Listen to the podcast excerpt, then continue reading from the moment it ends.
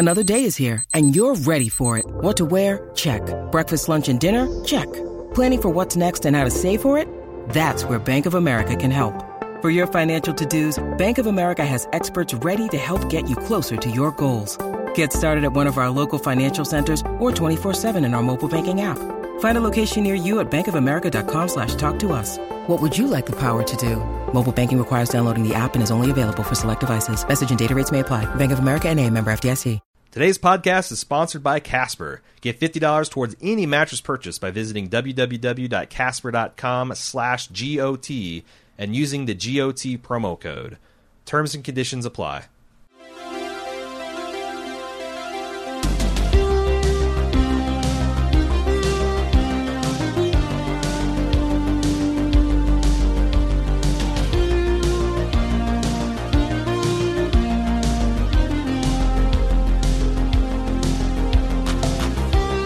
Welcome to the Game of Thrones podcast, the officially unofficial podcast for Game of Thrones on HBO. I'm Jim.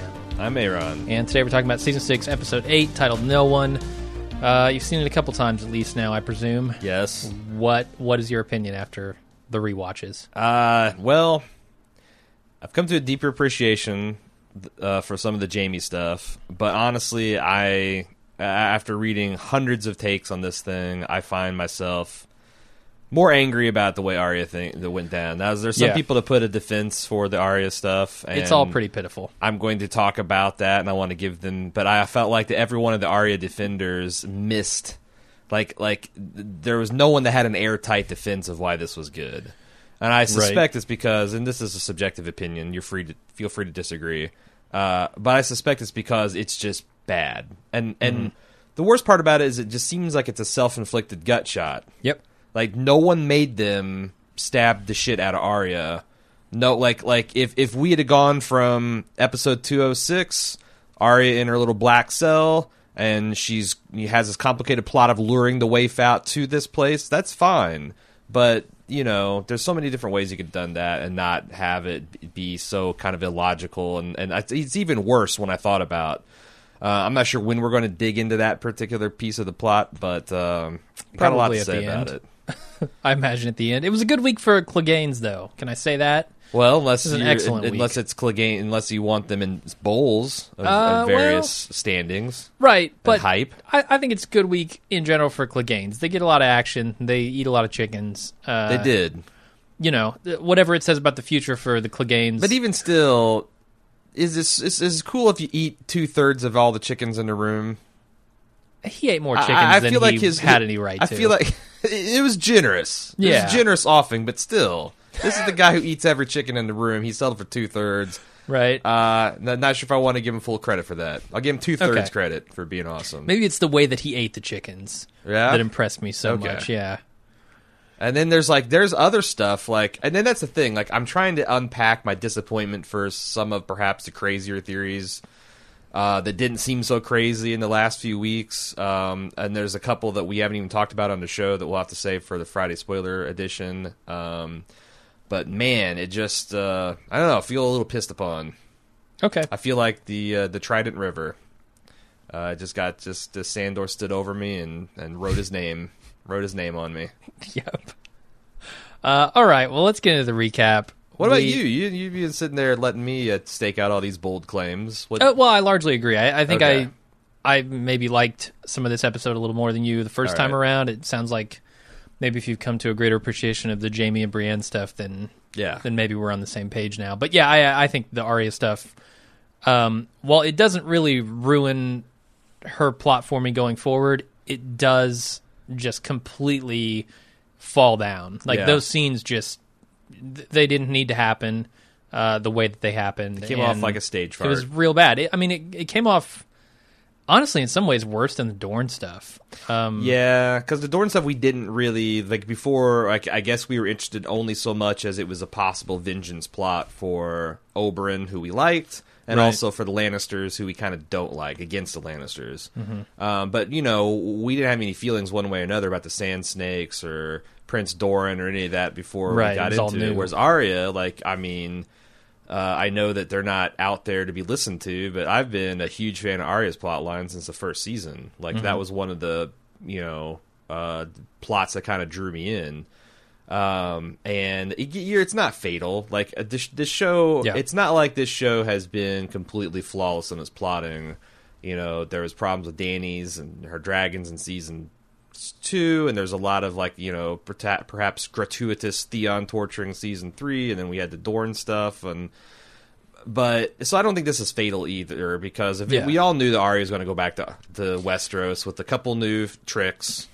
Um, Right. It's not like they put her in a bad position uh, that doesn't make a lot of sense with her trajectory. It's just the way it happened. It's like when you think about for t- two seasons we've spent on this plot, that this is the best they could think of to ra- to put a, an end to that chapter, to close the door on this part of her voyage. I can think of better ways to do this on the fly, like, I that think if- accomplish all the same goals. Like, like you think about all the other sign offs she's had, like when she uh, was done with her training under Syrio, like you know, mm-hmm. there that was pretty badass, and you know her surviving on the mean streets of King's Landing, Ar- arguably doing a better job as a seven year old girl or however old she was, Right. just being traumatized over seeing her father beheaded than she did in Braavos with all this training. yeah, Uh, you think about you know when she got done to Jaqen the first time, and Jaqen pulled his face off, and that was and gave her the iron corn coin. That was cool. Iron corn. That's something you get in Indiana. If you ever need the, the Yeah. cobless men, you give him the iron corn. Uh, yeah. Just thi- go see Jake. Jake in. Yep, Jake and Rensselaer. He'll set you up. uh, then you think about like get, get done with the Hound. There's this big battle with Brienne, and and Arya coldly kind of leaves him to die of his wounds. Yeah. This is by far the least satisfying development of that that plot. Yeah, I don't know. Other than her, you know, headed back to Westeros, which I'm excited about. Sure. I mean, even like when she was hiding out with Hot Pie and Gendry and uh, the, I can't remember the guy, the recruiter for the Night's Watch. Even that was pretty cool. Like you know him. Ah, the thing about crossbows is they take so long to reload. Like that was super memorable. This is hell. We didn't even get to see her kill the waif. Yeah. Yeah. It's unfortunate. Uh, okay. Yeah. Let's Recap let's- time. Yeah. So before we get into the recap, I've got a really cool uh, promotional giveaway thing to tell you guys about. Ah, yes. We have teamed up with Factory Entertainment to uh, do a giveaway for a lot of really cool Game of Thrones related merchandise. Uh, they produce a lot of like plushes and pl- prop replicas. That's hard to say. All officially licensed too. Officially licensed, yeah, by you know HBO and whatnot. Uh, we they they went ahead and sent us a bunch of these things, so we've had a chance to check them out, and we've actually got a mailbag video going up tomorrow, I think, where we kind of show off a lot of the stuff. Um, you know, plushes like Three Eyed Raven and the Direwolf Cubs. All the direwolf pups. Uh, yeah, all of them. Uh, so you, if you want to check that out, you can you can go to our website baldmove.com and and look for that mailbag video. Uh, but it is a lot of really cool stuff, and they're just giving these things away for free for people who enter this contest. If you want to uh, enter the contest to win a bunch of stuff, they're they're giving away those Direwolf Cub plush sets, um, plus some Three Eyed Ravens. They're giving away These things are adorable. They're about eight, nine inches tall, and they all are distinctive. Like you know, no Ghost looks like Ghost, Greywind looks like Greywind. right. like they're all colored. but they're like the like- plush puppy, super cute, very soft versions of them. Yeah. Yeah, and they seem like they're good quality too. Yeah, Uh, the stuff that's really cool and really good quality that they're also giving away is like the Winterfell desktop sculpture, which you can actually see if you're a club member in the background of of Aaron's shot here. Uh, it's kind of way up at the top, but uh, that's really cool. It's just they they went and they analyzed all the frames of it's it's, it's Winterfell a scale replica show. of Winterfell. right, and it's like 14 inches across. and, It's like, it's it's heavy. real big and It's, it's, solid. heavy. It's a th- it's like there's it's limited edition. They're all hand numbered and they got certificates of authen- and authenticity and like Yeah, 1500 cool facts made. about Winterfell. Uh huh. And then they're also giving away a Royal Crown of Baratheon and Lannister prop replica, where they got their hands on the actual crown that you know Tommen and and Joffrey and I think Rob I think it's actually Or- Joffrey's crown. It's it's because they're all three different. is like- it? They say yeah. Baratheon and Lannister. Oh, well, I mean that's because wink, wink. I think that's what they're trying Okay. to say there. Uh, but I I- believe I this have is a, particularly the one that Joffrey wore. Okay, well now that I have it in my hands, I have actually noticed that it does look like the one that Tommen is wearing. Oh, really? Currently, I could be wrong. um, but anyway, what they did is they got a hold of the actual crown that they use in Game of Thrones. And they were able to make a cast of that, Mm-hmm. and it's cast in in metal, so like it's real heavy. Um, it feels substantial. It's and it gold looks- plated. It's got uh, Right. replica, not real gems, but they look legit. Sure. It feels it feels weighty when you put it on your head. Yeah. And it's got a We both tried it badass display stand. It's essentially like four sword hilts that are propping it up so you can kind of Yeah. see it in all its glory. Uh, so they're giving away one of those, which is really cool. And I've got that on my shelf behind me. Uh, the House Sigil throw pill throw pillow collection. Uh-huh. Also apparently hard to say. Uh, there's six of those, and they have the symbols for all of the different houses, and then their kind of slogans on the, The back. reverse side, yep. Uh, those are really cool. And then they're also giving away a George R. R. Martin talking plush, which it has like ten different sayings that they they have recorded from George R. R. Martin specifically for this thing. Uh, you can go to their website factoryent.com to check this thing out. Um, or just go to uh, factoryent.baldmove.com and it will take you right to the submission form to enter this contest. Uh, to win one of these awesome things, there's going to be one winner per item. Uh, and, and some of these things are worth a few hundred bucks. I mean, Yeah. they're giving away solid stuff here. Yeah, they're like air. I mean, as uh, to the extent that a Game of Thrones prop replica can be heirloom, they're heirloom quality. Yeah, for sure. They're they're collector's items. There's of of the really nice stuff. There's only like 1,500 of them going to be made, limited edition run. So yeah, if you want to check that out, do so at factoryent.baldmove.com. Also, they've given us a coupon code for 15% off all of their Game of Thrones merchandise. That coupon code is Drogon. So if you go there and decide you want to buy some of this stuff, um, maybe don't want to take your chances with uh, just winning it, or Yeah. do both, enter and also If buy you want some something stuff. they're not giving away, for example, a hatchling Drogon plushie. right, which you've got on your It's currently microphone. It's currently perched on my uh, microphone. Uh, yeah, you. i the only thing that you can't use that code on is the crown prop replica, and also the they do exclusive Game of Thrones giveaways for San Diego Comic Con this year. So those aren't on the table, but everything else is for that that Drogon uh, coupon code. So check that out. I think it's really cool that they're giving away all this stuff. Yeah, factoryent.baldmove.com. Uh, Lady Crane reenacts the Joffrey scene once again, and uh, in this stage play she's performing in, she goes backstage. She finds an injured Arya hiding in the corner, so she takes her home, stitches up her wounds, and they talk for a bit about some fairly inconsequential stuff. And then, uh, talk a little bit about uh, the, they talked a little bit about the writer's desperate attempt to make this make sense. right? Oh, Oh, I got- stabbed my boyfriends. I- Yeah. like I'm a domestic abuser, and I, I then Sure. practice my nursing skills. Like, I, I mean, you know, th- th- they are coming home stinking of horrors. I'm not saying they don't deserve. so they to be deserve to be out. stabbed. No, okay. no, no, Uh, no. That's I- what he's saying.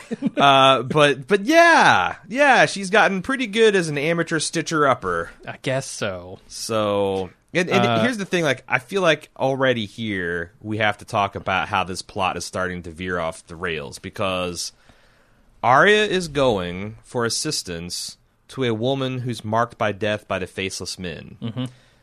Did she think in all her training the faceless men would be like, "Whoa, well, one of our assassins failed. I guess his contract's null and void." Did she really think that this is a safe place? If so, she's real dumb. uh, drinking the milk of the poppy, something that's going to put her in a coma. Because some of the Arya Yeah. defenders like, well, you don't know how long she was unconscious with the milk of the poppy. It could have been a month. At which point, I'm like, if it's a week or a month, then my thing, my thought is, if the waif shows up a day earlier or is slightly more quiet in her dispatching of Lady Crane, then Yeah. Arya never wakes up.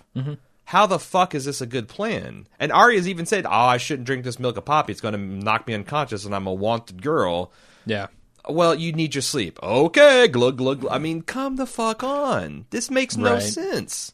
No, it doesn't. Uh, I don't know. And we know that not a lot of time passes because her stitches open back up once she does her her little Yeah, it's a plot point stuff. that she's not fully healed. right. So, So, it can't be a month. I mean, But well, even it- if it even if it was, that's such a phenomenally stupid idea to put yourself in a medical, uh, Yeah. you know, a medically induced coma when you're being stalked by someone who's better than you yeah, at killing. You know, I just, uh, I get the impression it was a few days at most. I would guess Um, it's a day or two or a few, a few days. It doesn't matter really. But again, you know, first thing to clean up if if uh, yeah. The other idea is like I guess why is the waif still looking for Arya, or was she even looking for Arya?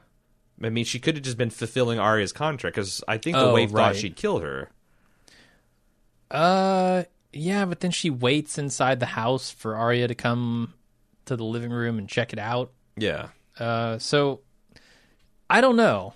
Uh, it's a good question, I guess, whether or not she knew she was there. I think it's a valid reading, which makes it even stupider Of Arya that to Arya was Yeah. uh, that, that the waif was just there to finish the contract, it's, dangle that loose end, and like, oh, what's this? Arya's in the bedroom, twofer. Like, Well, it makes it stupid on Arya's part. Yes. like you should have known that. yes, Should have indeed. thought about it. the fa- the face, the you know the fa- the the mini face god needs needs a name, needs a face, and you're not providing it. What the hell? Yeah.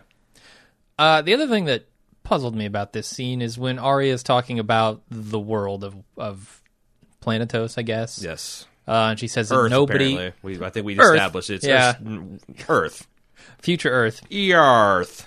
As Uh, the Maesters call it. she says that nobody knows what's west of Westeros. Now, you would explain to me that It's that wasn't true. It's, it's a continent of Westeros. Westerer, Westeros. Westerist, Westeristos. Well, we don't know if it's west or est. It's the most Right. Westeros of the continents. Sure, Greater Uh, Westeros. I thought people knew that. I thought no. you had explained to me that that they knew that the world was Yes. round. They do know it's round, but they don't know Okay. what's what's lying to the uh the easternmost like what's what's on off the easternmost extent of Es- Essos. Hmm. So it's like they they don't know whether it's it's kind of like an India situation. Do you sail you know, west from Europe, and do you hit India or do you smack into the Americas? Well, until you sail, you don't really know.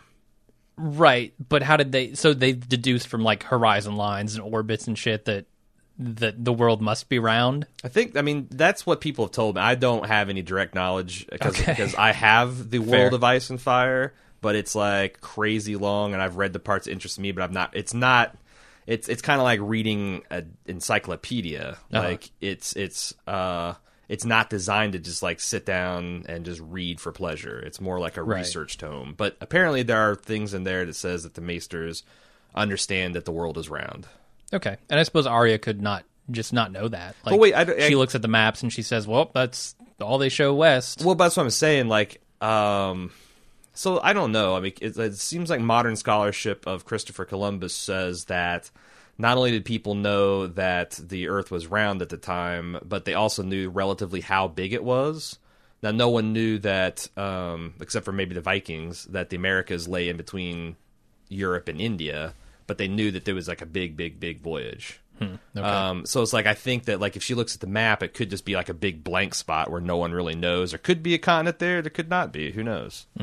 So I don't know. Plus, yeah, she's she left her home at five or six and or seven, and probably didn't get that much educated on geography anyway. yeah, and she does specifically say, "Oh, the maps show this." Sure, So, here they be krakens. uh, all right. Next scene: a couple of thugs who run with the guys who killed the Hounds group. Um, teach some kid to kiss. Yeah. Then the Hound shows up and kills them all. It's just a fing- finger up your ass. That's the Yes, that's the that's the secret.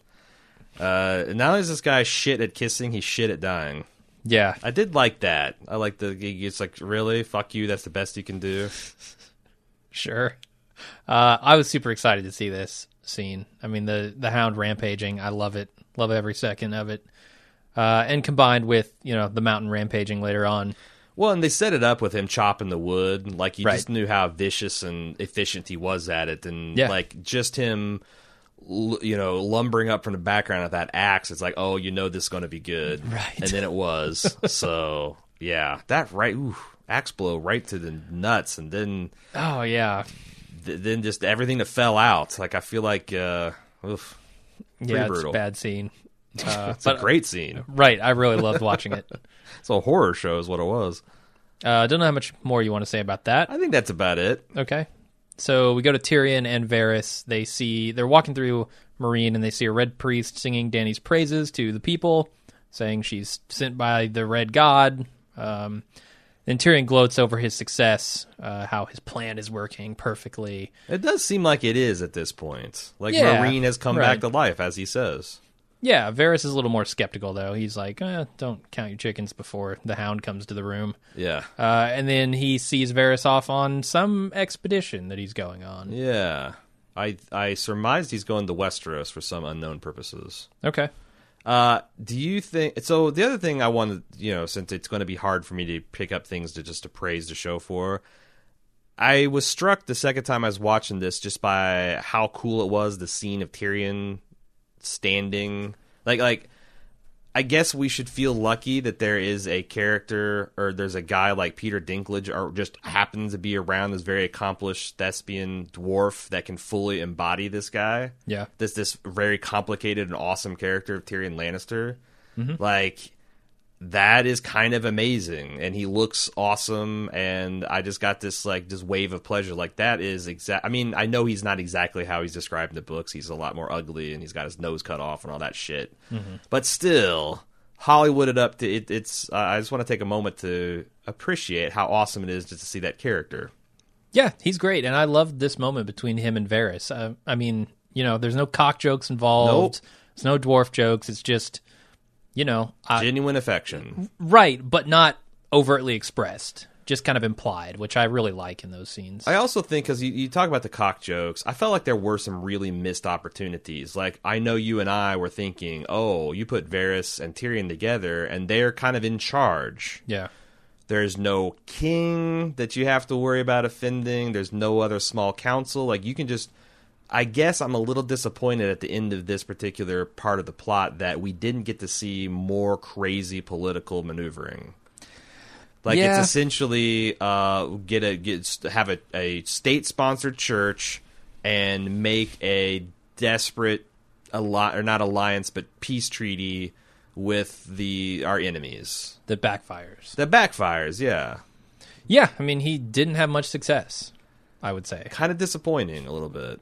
It's it's implied that maybe this red priest stuff is not going to go as he plans. Well, I mean Uh, that's the the pact with the slavers already didn't go as he planned. I think he's I- failed pretty miserably. Although I gotta say, I don't think that I'm not willing to judge Tyrion too harshly on that because it's not if if he ma- didn't make the peace, then the Sons of Harpies continue tearing the city from within. Uh-huh. So, and who's to say? Like Grey Worm seems like a competent commander, and he's got several thousand unsullied in a very defensible position. Like it's entirely possible that the attack would sputter out. Now, it would just devastate the city. Oh yeah, But I don't. If, if Tyrion doesn't do that, then how does the game play out? and I think they're Civil very much war within the city, like that's not good either. right. I do think he bought some time for Dany to get back, And um, that which is important. Yeah. So like I don't. So the, so I guess that's that's the big question: is are they putting up this this red priestess and priest gambit to be a debacle on the order of the uh, the harpies coming to reclaim their property? Or are we to understand that Tyrion bought the time needed for Dany to come back and put an end to all this? Yeah, I I don't know. I mean, I I think it's supposed to be somewhat negative um, for for Tyrion. Well, that's what Gray. I skills, mean, you that, know? but that we we think that because that's what Grey Worm and Missandei are saying. Like, I told Well- you so. This is exactly what's going to happen. But and Varys. I mean, Varys doesn't trust Yeah, the Red Priest. true. Like, I I think Varys is a good indicator of you know it's not a terrible plan, but it's it's not as firm as Tyrion thinks it is. Had a few dozen people email me with the idea that it's highly suspicious that Varys gets the fuck out Right. of Dodge right before the ships start raining fire upon the city. It is. Is Varys up to? I mean, we've always wondered: know. is Varys uh, really for the realm? And if he is for the realm, is this part of his long con? It's a good question. I I couldn't tell you for sure. Yeah, I feel but like- it is awfully convenient. I feel like you have to acknowledge that that is a little bit of the uh, bald eunuch in the room. right? At the timing, if Littlefinger did that, we'd be like, "Oh my god!" Yeah. Cut to him on the boat twirling the mustache. like the Varys, you know, he's got no hair, so he's got Yeah. no mustache to twirl. It's true, and he's never had to shave apparently. No. Well, So, I guess that's a part. Of that's, a time saver. That's one of the good things about having your testicles forcibly removed when you're Yeah. a boy. You just never develop the testosterone necessary to grow hair. Yeah, he never really looks on the bright side of it. Yeah. That Varys, he's, Yeah. he's kind of a negative Nancy. Always talking about the demonology used with your dick, you know. Come on. All right, Qyburn tells Cersei that the Faith Militant are here, and she goes out to meet them. They tell her that the High Septon has commanded her to meet him in the Sept, and she refuses. And when uh, once one of Lancel's guys tries to, you know, coerce Cersei to come by putting an axe in the mountain's chest, the mountain rips his head off. Literally. Literally rips his head off. Uh, nothing but his bare hands. And then the other faith militant don't really press their luck on this issue. They kind of retreat. And I love. I mean, was it Bryan Cogman that directed? I think he did direct his last two. If not, forgive me. It's one of the other regulars. But um, I think it's Mark My. oh, something. Mylod. That's right, Mylod. Um, Yeah. Pardon me, Mark. Uh, I love the way he filmed this, like from unconventional angles. Like we got the gutter cam of the blood running down, Right. and the mountains slowly rising from the wreckage of this guy's corpse. Uh, pretty good. Like Yeah.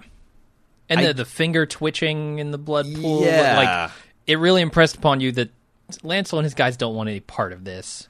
I kind of wish it's a bad scene. If if I, I was, I guess if I was ex- had any expectation to be that the mountain would kill everyone except for except maybe Lancel to send the message, but ripping the dude's head off was pretty cool. That sent a message. yeah, definitely. And also, the mountain.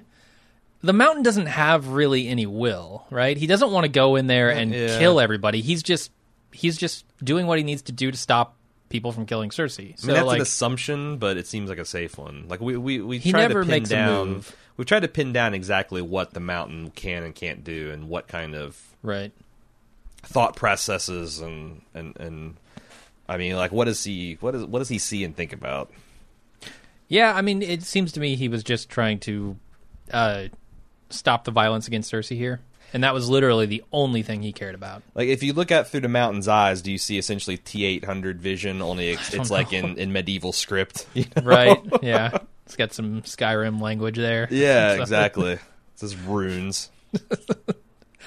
Uh, all right, let's move on to Brienne and Podrick. They show up at Riverrun, and uh, there's a few scenes here. One with Podrick and Bronn. Um, pestering him and speculating about whether Jaime and Brienne are fucking, and then he decides to teach Podrick how to fight dirty. Uh, this is a really good scene. It's it's just a lot of fun. Do you did you think it was interesting that Jaime just a previous episode berated the Freys for not having effective scouts that allowed an army of eight thousand to march without being challenged, and Brienne and Pod get within sight, within three football fields of Jaime's camp before his outriders come up and say, "Who goes there?" Like. No, I thought they were Hmm. doing effectively doing what they were supposed to do. I don't know. The fact that the, you got within sight of the camp is the because that's not effective enough warning. If say there was like four thousand people here coming, you know, mm-hmm. I don't know. I just uh, Yeah, I, I think you're right. I think that was the show's version of this is an effective scouting and Jaime knows what he's doing. But to me, I'm like, Yeah. it- there's not much difference between letting someone ride into your camp and letting them ride within 300 feet of your camp.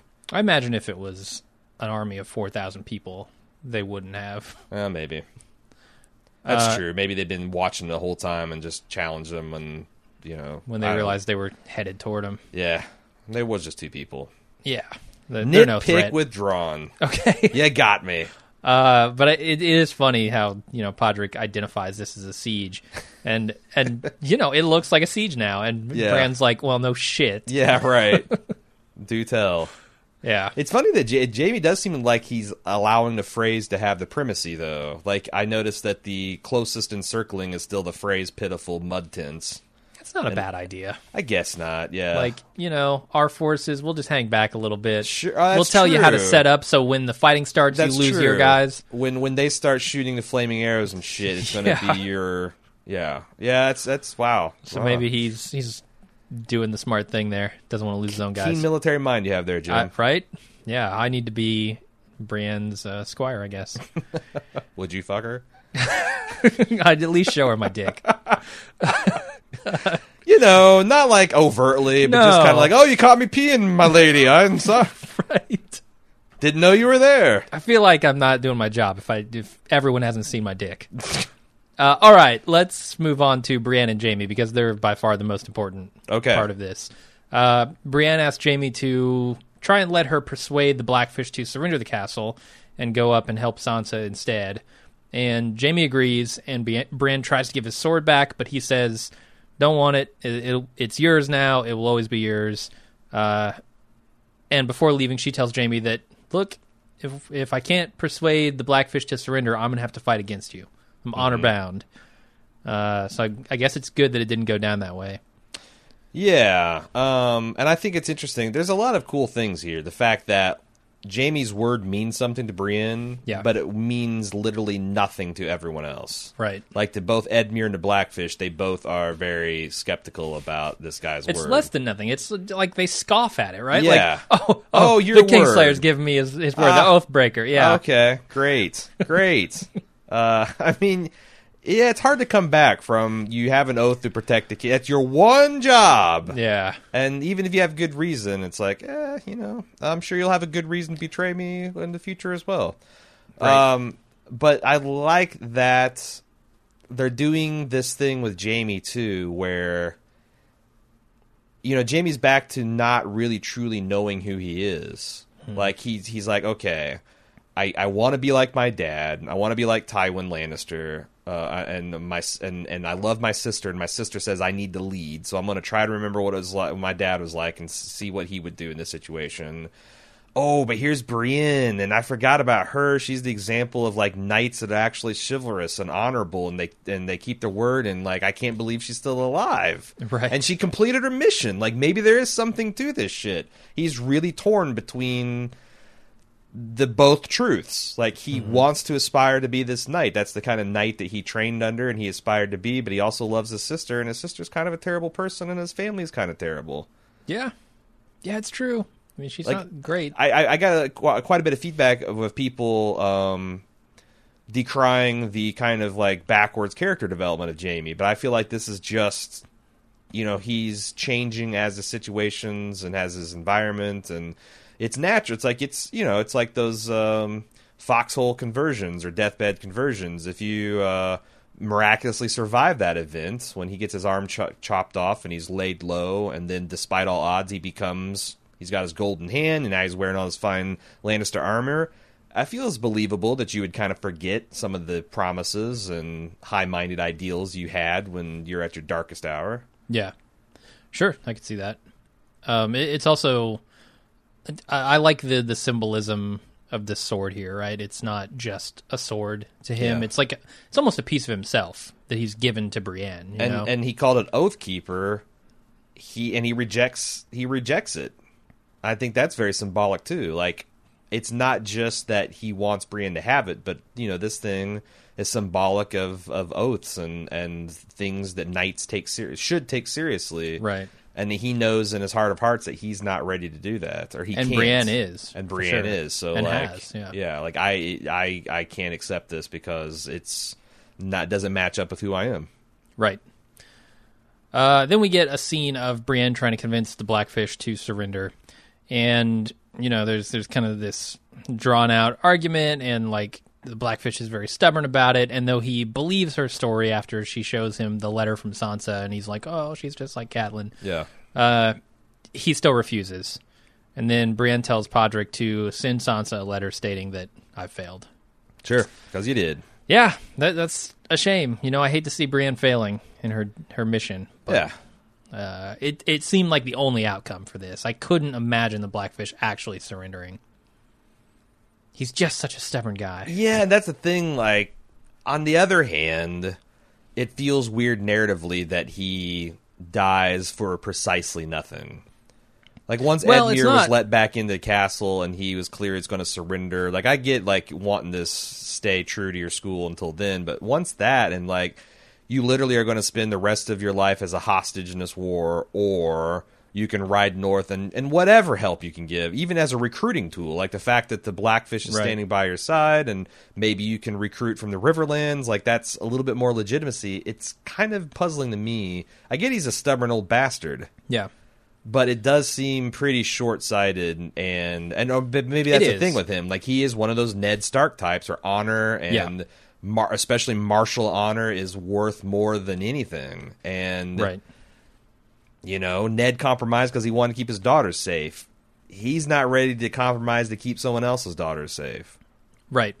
And I, I- you know, unlike the Arya stuff, I don't feel like this mistake that he makes here of staying is is a problem No. because it, it is very true to what we've Yes. seen of him as a character. It's it's not a false character moment. It's more of like, Right. God, why did you? Just like Ned, Yeah. you know, why did you have to do the things you had to do? right. But you do because you know that's who you are. And he makes a good point. You know that that Sansa is trying to take her home back, and he understands that, and that's exactly why he won't leave here Right. and go help her because this is his home. So uh, I don't know. Make, makes a lot of sense to me. Yeah. Agreed. His his reasoning, even though it was a senseless death. Agreed. And then we go over to Cersei in uh, she she's walking into the throne room for a royal announcement, and she tries to approach the uh, throne to take her place by Tommen's side, but Kevan jumps in her way. Oh, Kevan sliced her up a nice, nice heaping slice of condescension. Oh yeah, Why wasn't your I place is in the gallery. Well, it's like she goes like goes. There's a royal announcement. Why wasn't I informed? There's a royal announcement Right. that's happening right now. you dick. Like, oh god, it's so good. Yeah. Uh, the announcement. And and it, it makes sense because I feel like Kevan was kind of on her and Jaime's side about this plan. Like he believed in it. Now he doesn't have his son back. The High Septon has an even tighter grip on it. It's like going like you fucked it up again. Yeah. Against my better judgment, I backed your play, and now, like I don't feel like it came from nothing.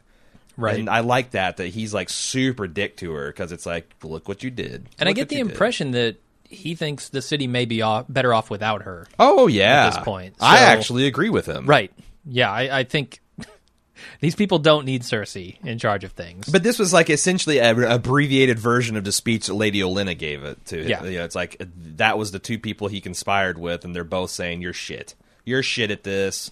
Not not going to even give you a chance to fuck up by st- no. Get into the gallery with the rest of the yeah, irrelevant women whose opinions don't matter in this feudal patriarchal society. obviously. Yes. Uh, yeah, and I don't mean to say like I think the city is better off under the Faith Militant or or the High Septon. I But think better off without Cersei. better off without Cersei. Just leave it at that. Yep. Uh, so the announcement starts off relatively benign. Hey, we're going to do this on the first day of Easter celebration. He sure does have a boner about this twin pillar stuff, right? Y- Yeah, like I mean, he- he's talking like, about it a lot. I- all the damn time. like that's the that's crown. that's how he likes to start his speeches. Yeah. Uh, lends legitimacy too. I, I'm sure the High Septon has been like in his ear. You know, okay, when you start your speeches, Yeah. remember to mention the pillars. Yeah, do the, it. The pillars is a crowd pleaser. really, they love it. They- they- We've taken the polls. We have our our guys out in the streets asking. yeah, the the phallic imagery, the twin phallic, just really gets him going, man. Got got to lead with the pillars. Always lead with the pillars. Uh, so he does. He leads with the pillars and the date of the trial, but he also follows that up with the pronouncement that trial by combat is no longer a thing we do. It's just we're done with that. That was the old. That was uh, people wrongfully putting in place these procedures that are an abomination, essentially. No man is so accursed as a hype slayer. Common, Right? you're doomed. Uh, you, and, and the thing is, like, the second time I watched this, I'm like, well, you're not wrong. This was a system put in place by the powerful to skirt ideas of justice and whatnot. But on the other hand, Clegane Bowl, man. right.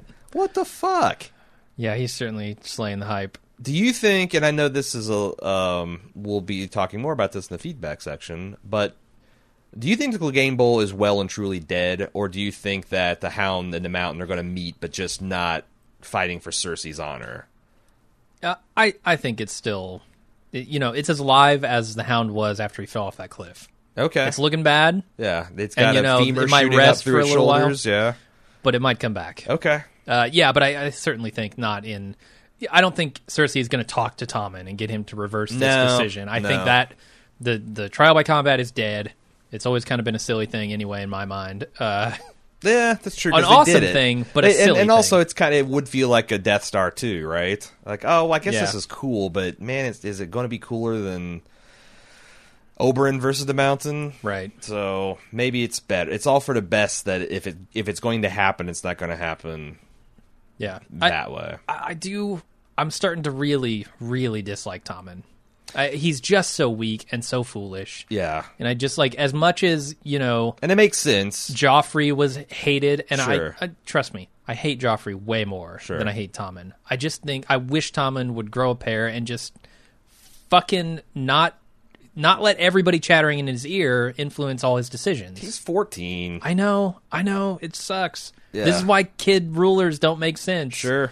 And when you combine it with Lady Mormont last episode, I don't know what to think. Yeah, well, You you know? know, he should have been uh, raised as a fucking bear, I guess so. not a lion. Uh, the other thing in the scene, I mean, this is such a serious betrayal by Tommen because, especially when paired with the the speech that Jaime gives to Edmure later about how Cersei would do anything for her children, and we know that's Yes, that's her major concern all along. Uh, her safety too. I still, I Her still power. haven't, I still haven't backed down from what I said in the instant cast. That I do feel like that there is because I don't think Kev, like I think Kevan hates Cersei, but he doesn't want to see her dead. Okay. So it wouldn't surprise me if we find out that Tommen essentially is saying, you know, she's got the mountain, which means she'll avoid all justice. And my mom does need to be brought down a peg or two or three.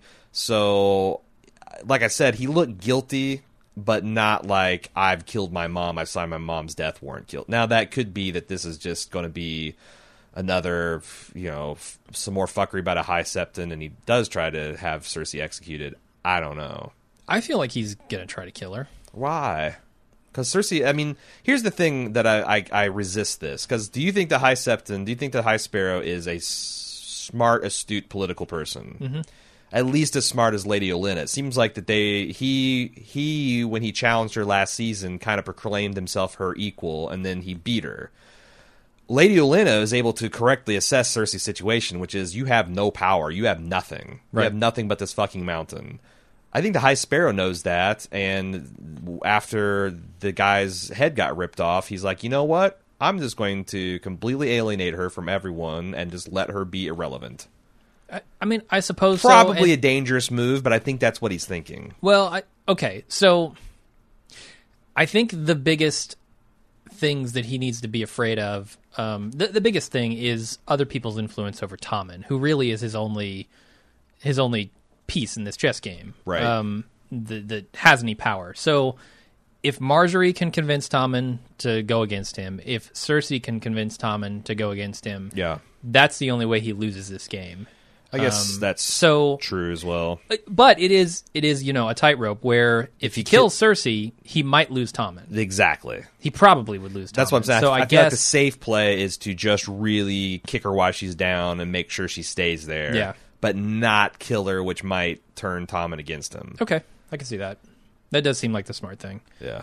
Uh, and and you know it really ringing in my ears, and I hope in Cersei's ears here are the advice that Olenna gave her last episode, which is get the fuck out of here. Sure. If you're smart, you'll leave.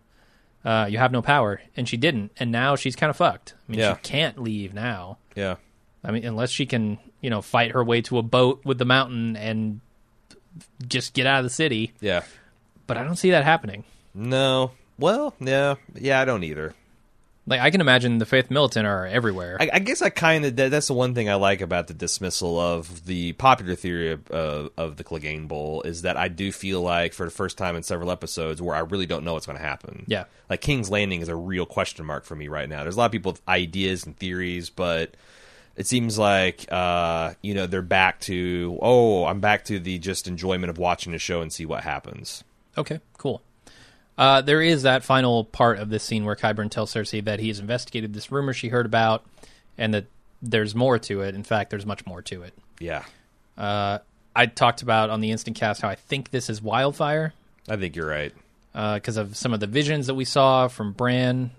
And I- also I just think- the old rumor, and some people dug up some quotes from Jaime from the previous season that maybe seems the to, to match up with this. And when she says, uh, "Is it old rumor or something more?" and he goes, "Oh, more, much more," that definitely doesn't seem like it applies to Tyrion. It seems like it applies mm. to a quantity of something. Yeah, And if you the, the old rumor and kind of I suppose you could say, oh, it goes deeper. It goes The- much deeper. you yeah, know, like and, maybe. and and but the with the wildfire vision, I think you're right. I think Yeah. you're right. And there's several suggestions in the feedback about how that might how might Okay. that come to play. I, you- I, wanna, mean, I want to go with my own, but I don't want to serve up too much nah, do it, do it. Bad Baker Jim is going to serve up some pie.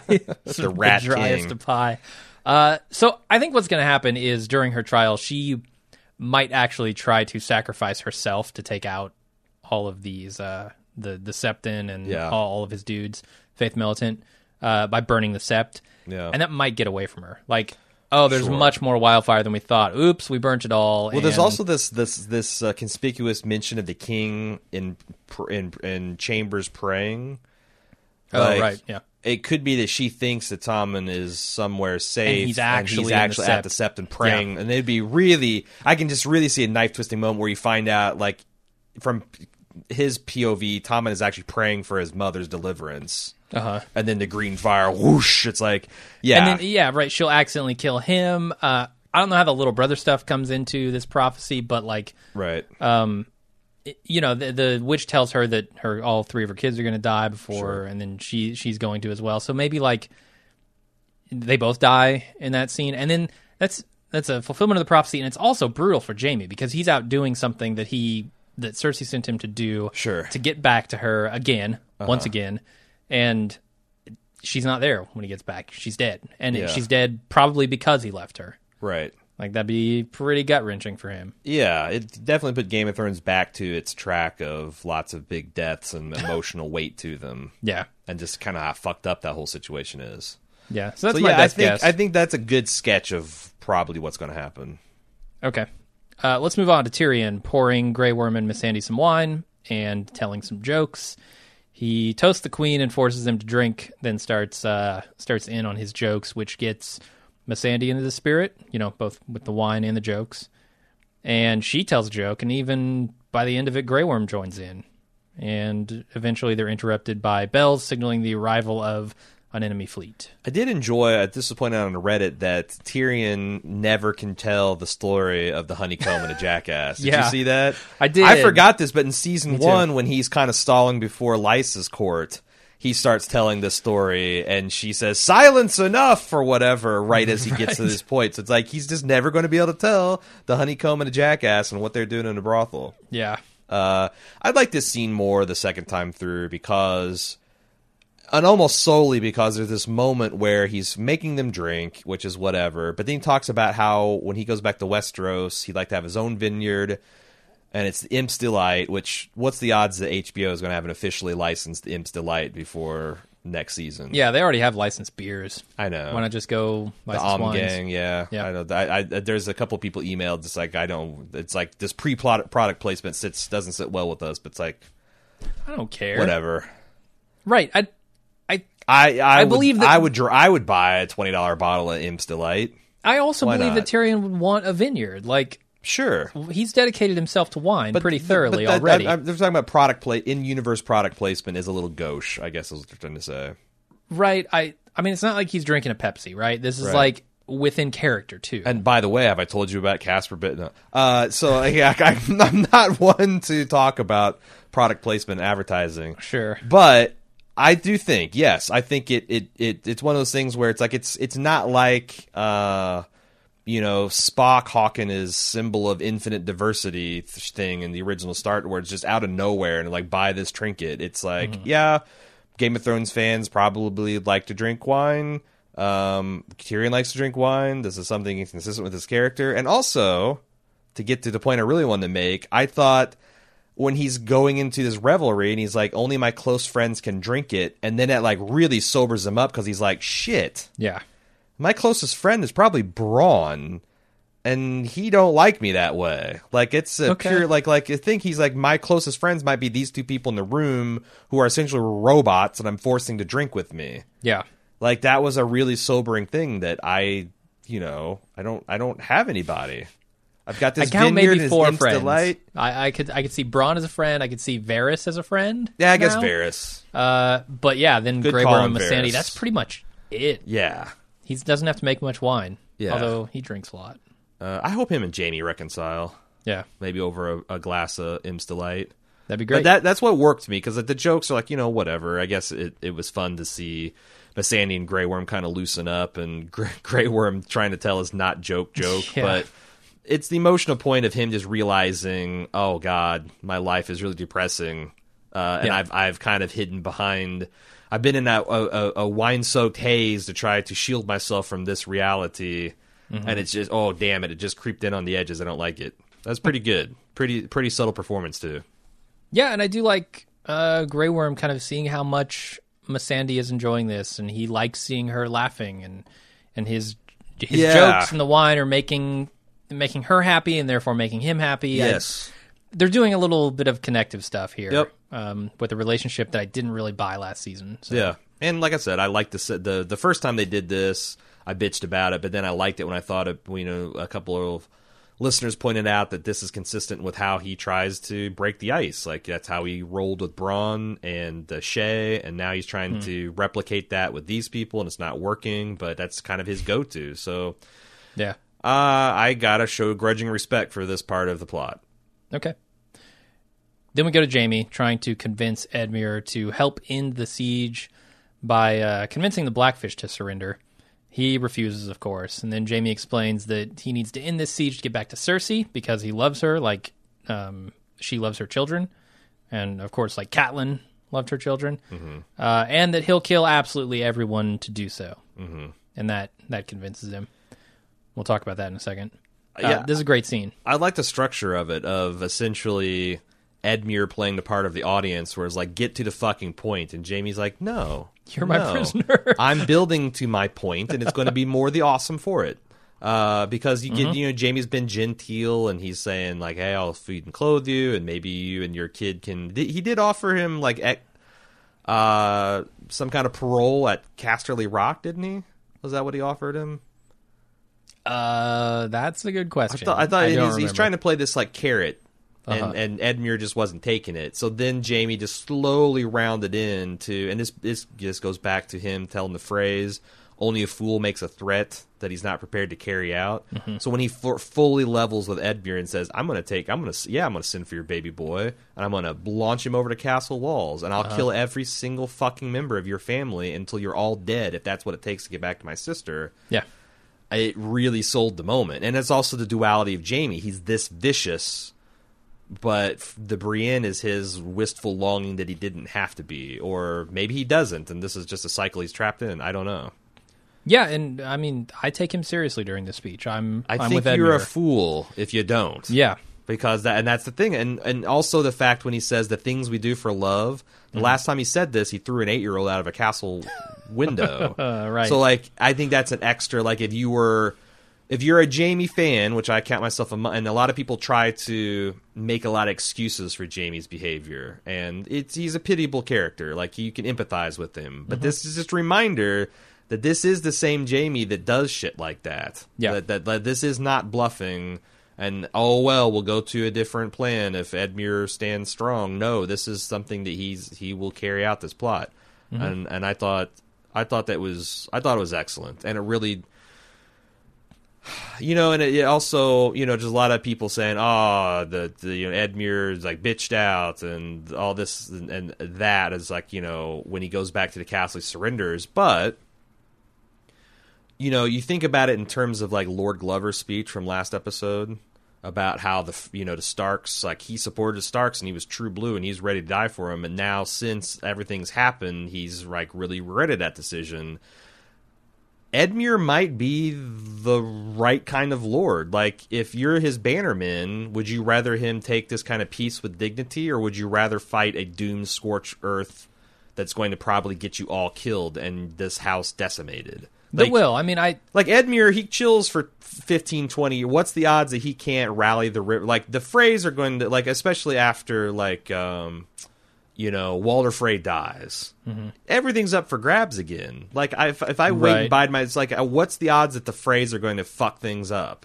Pretty high, especially once old Walder dies and it's Yeah, just a bunch of idiot these- sons. Like, like that's a smart play. The Blackfish is the one that's stupid, and yet right.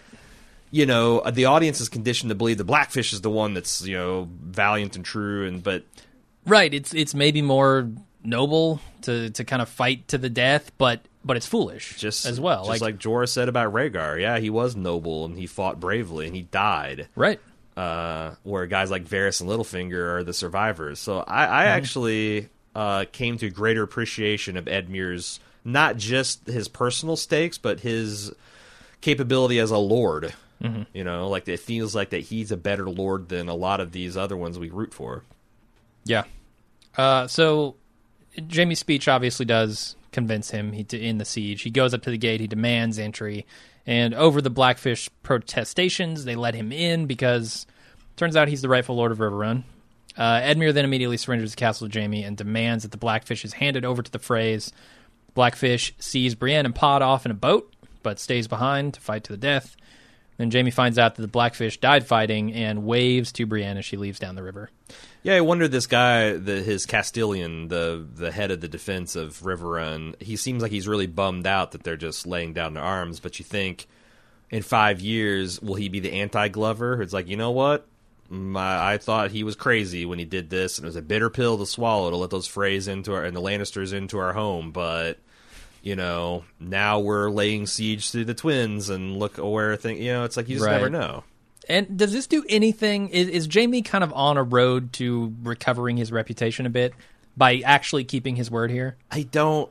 That's a good. That's a Oh, good. at least in his mind. Like I, I don't want to say, oh yeah, in the world he's definitely Yeah, becoming known as someone who keeps his oath. He didn't. Yeah, it's it's weird that like I absolutely I will send your firstborn over these walls, but yeah, like he didn't lie or beguile or anything. He Yeah. said these are these are the terms, and if you're not going to accept them, then now here's what's going to happen. You might be onto something. So Because- m- maybe in his own head, he's like, I'm going to do something here that restores my reputation a bit. a bit. That that starts that road, you know, that path. But but where is he going? Is he going tor- towards the route of Tywin, or is he going to something better? right? And Does he just want to earn back the his house, his house, say, or you know, his family saying Lannisters always pay their debts? Yep. Uh, I don't know. He's still got a lot of work to do there with uh, Bronn in that category. Yeah, and it's it's We'll a pretty chilling scene where you see all the, you know, the the Lannisters goose stepping into Yeah. the Riverrun and all the Riverrun guys piling up their arms and armor and big and it's It, and they show what idiots the Freys are here because he's like, "Oh, if, if you're wrong, you've surrendered our most valuable prisoner." I, I, fuck was, I was yourself. hoping Jaime's already give him another black eye because yeah, like Well, I'm glad he doesn't even dignify it with a response Right. because this guy's an idiot. Like you've already played that card, it didn't work. Now we're playing Yes. my game. Like Yes. this is the only move we have. That And prisoner if this means doesn't nothing. work, if it doesn't work, then we're going to do what we were going to do anyway, which Exactly. is you know pill every last of these guys out and kill them. So yeah, Um, it is a bummer that Blackfish dies in an entirely futile gesture. I guess that's the Yeah. big bummer. It was just for no good end, it's his own and, honor. and we I didn't guess. even get to see like an. aw- I'm like it wasn't even awesome in Yeah. the way like Barristan Selmy went out. Uh, it was just. Yeah, Uh, I'm going to fight these guys. I haven't fought in a long time. I'm old. I'll probably cock it up, and I guess he did. I guess so. Yeah, it doesn't sound like there would have been much to see anyway. Yeah, Would have been a guy getting run through. yeah. It's a bummer though. It's a bummer. Yeah, I can't help but think how much Edmure looks just like Luke Wilson too. Like, really? oh my god, I guess his face in certain shots looks just like him. I thought that the Blackfish and Edmure showed a very strong familial resemblance. Yeah. I was kind of amazed. It's like, wow, the casting people did a really good job, Mm-hmm. and that they you could definitely see that they're they're related, even though they're not. So Meereen is under attack from the boats. They're firing uh, flaming shit over the walls. Looks like some sort of explosive. Uh, Grey Worm shuts down Tyrion's plan to mount the defense on the beach, instead favoring defense at the pyramid, which is probably smart. Yeah, And the pyramid begins to shake. yeah. As as, as they're literally being rained hellfire down, like really, you think it's a good idea to form up on the beach? Yeah, I, To abandon our easily fortifiable, yeah. Well, you know, Tyrion's a, he's a he's a shit military guy. I guess so. Uh, but the pyramid starts to shake just as they, they say that, and then they prepare for battle. But instead, Dany walks in from the balcony as Drogon flies off in the background. Yep. Uh, now Danny walks in, and everybody's surprised and uh, reassured, but they're not out of the woods by a long shot here. I mean, Aren't Drogon, Drogon flies off as near I can tell. Yeah, but she could be like whistle him and he comes right back, and and, and also where the other two dragons, and there's a hundred thousand Dothraki that they got now that can just no, no, no. Those Dothraki didn't fly in with her. They yeah, have but what I'm week's saying is they're coming, and like They're coming, what- yeah. Like there's no way they can take the city and hold it. Like I they just can't feel like hold it. Sure. I, I don't know. I just feel like it's a done deal. You're gonna, and I'm kind of surprised we didn't see it in this episode. Just ships Hmm. on fire, and you know, Yeah, I mean, it's entirely possible the Drogon is not leaving. It was He's a cool. ru- it, it was, a it, it was a cool reveal, and I'm glad to see Dany's back. On the other hand, I know it could have been cooler. You know, I guess I'm It greedy. certainly could have, yeah. I guess I'm greedy. And it might still. I mean, Yeah. there, there's plenty of opportunity next episode for the dragon to light some light some shit on fire. but I feel like that. Well, I mean, unless they're going to give us yes, like a really intense battle for Meereen, which I don't believe. right. um, then I guess I would have liked to seen her strafing. Like I just want to see, I want to see Dany riding Drogon's back and him doing something cool. Like he's just Yeah. essentially an evacuation helicopter for her at this point. Like Yeah. I want to see him become a gunship. God damn it! You might have to wait for Westeros for that. Yeah, yeah Assuming she gets there anytime. Anytime at all. maybe she wants to Like, sail to? Westeros and try her hand at Queen there before she goes west. You know, just just really bracket Westeros. Go east, go west. now I'm ready to go right up the middle. All right, so we go back over to the Hound. He comes across the Brotherhood without banners, who are preparing to execute the three guys who killed his group. Uh, he wants he wants to kill them instead, but the Brotherhood also wants to. There's this battle over who gets to kill who. And they want to do it the right way. We're not butchers. Not with the axe, with the rope. Uh, the Hound ends up getting to hang two of the three, and he takes the boots of the yellow cloaked one. that was so uh, it was so grimly funny that the Uh-huh. man's still kicking. Like his feet are still twitching and like what is that like for if you're limb lemon co- cloak? Yeah, uh you're you're you're dying and you're kind of like desperate to get out of it towards the end and like you're dying and you re- you become aware the guy the guy who's just killed you is stealing your boots. Yeah, that's got to be the worst way to die really insulting. yeah, Uh, so then the Hound sits down to eat with them, and they convince him to join up with them to fight the Northern Winds. As well, well, do they convince him or do they make the argument and we're kind of left to wonder what he's going to make of it He doesn't say no. But he has a lot of cogent arguments. It's like the Lord of Light didn't spare me. I'm just better than you. I Mm-hmm. beat you because I'm better than you. And I'm still. If you hadn't tried that trick with the fire sword, it wouldn't even been close. And and I'm better than you now. And I could beat you. I I, I thought that was all good. I also liked the Yeah. humor. It was very appreciated. Like his just gruff. You Uh-huh. know, uh, t- you know, uh, put that down, little girl. Tougher girls than you have tried to kill me, which is a nice reference to both Brienne and Arya. Yeah, Um, we uh, and like uh, it's like there's no punishment. He's like, well, they'll die. It's like we all die except for this one here. I I, I thought that was all good.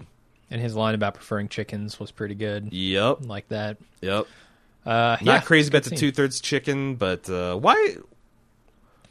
I, I guess I don't understand why the Brotherhood doesn't let him kill all three. Like I get, like not being able to butcher them seems like a pretty good concession, and they're getting hung anyway. So why not let Sandor, the one who was most aggrieved, like it's your reputation as his friends. Like, come on, Dondarrion, what the fuck is your problem? Yeah, and I mean the Brotherhood also kind of killed them. I mean they caught them. Yeah, they caught them, they strung them up. He just kicked the stump from out. But I, like, I, I felt like it was way more of a one sided deal than they're kind of alluding to in the show. Yeah, I, I mostly agree. Uh, but yeah, I, he doesn't. He stops putting up a fight by the end of this discussion. So to me, I think he's all but joined them. Uh, and he's we'll see looking for a purpose, sure, yeah. right? And he's yeah, and they kind of say the same thing that uh, the the seven pointed star guy did, whose name I can't think of right now. Uh, I think it's uh, I, in the book says Meribald, but I believe Yeah. in the show as Roy. Okay, uh, they kind of tell him the exact same thing, right? Yeah, In that scene, so I think that that strikes uh, a nerve with him. I think it's interesting that the brother of that Banners is aware of what's going on north too. Yeah, That is a new thought to me. right. Uh, and I, I don't know what part the Hound might have to play in that fight, but Sure. It's interesting. So the waif shows up at Lady Crane's house and kills her. And Arya is confronted by Waif, ends up jumping off the balcony, and then Waif gives chase through the streets.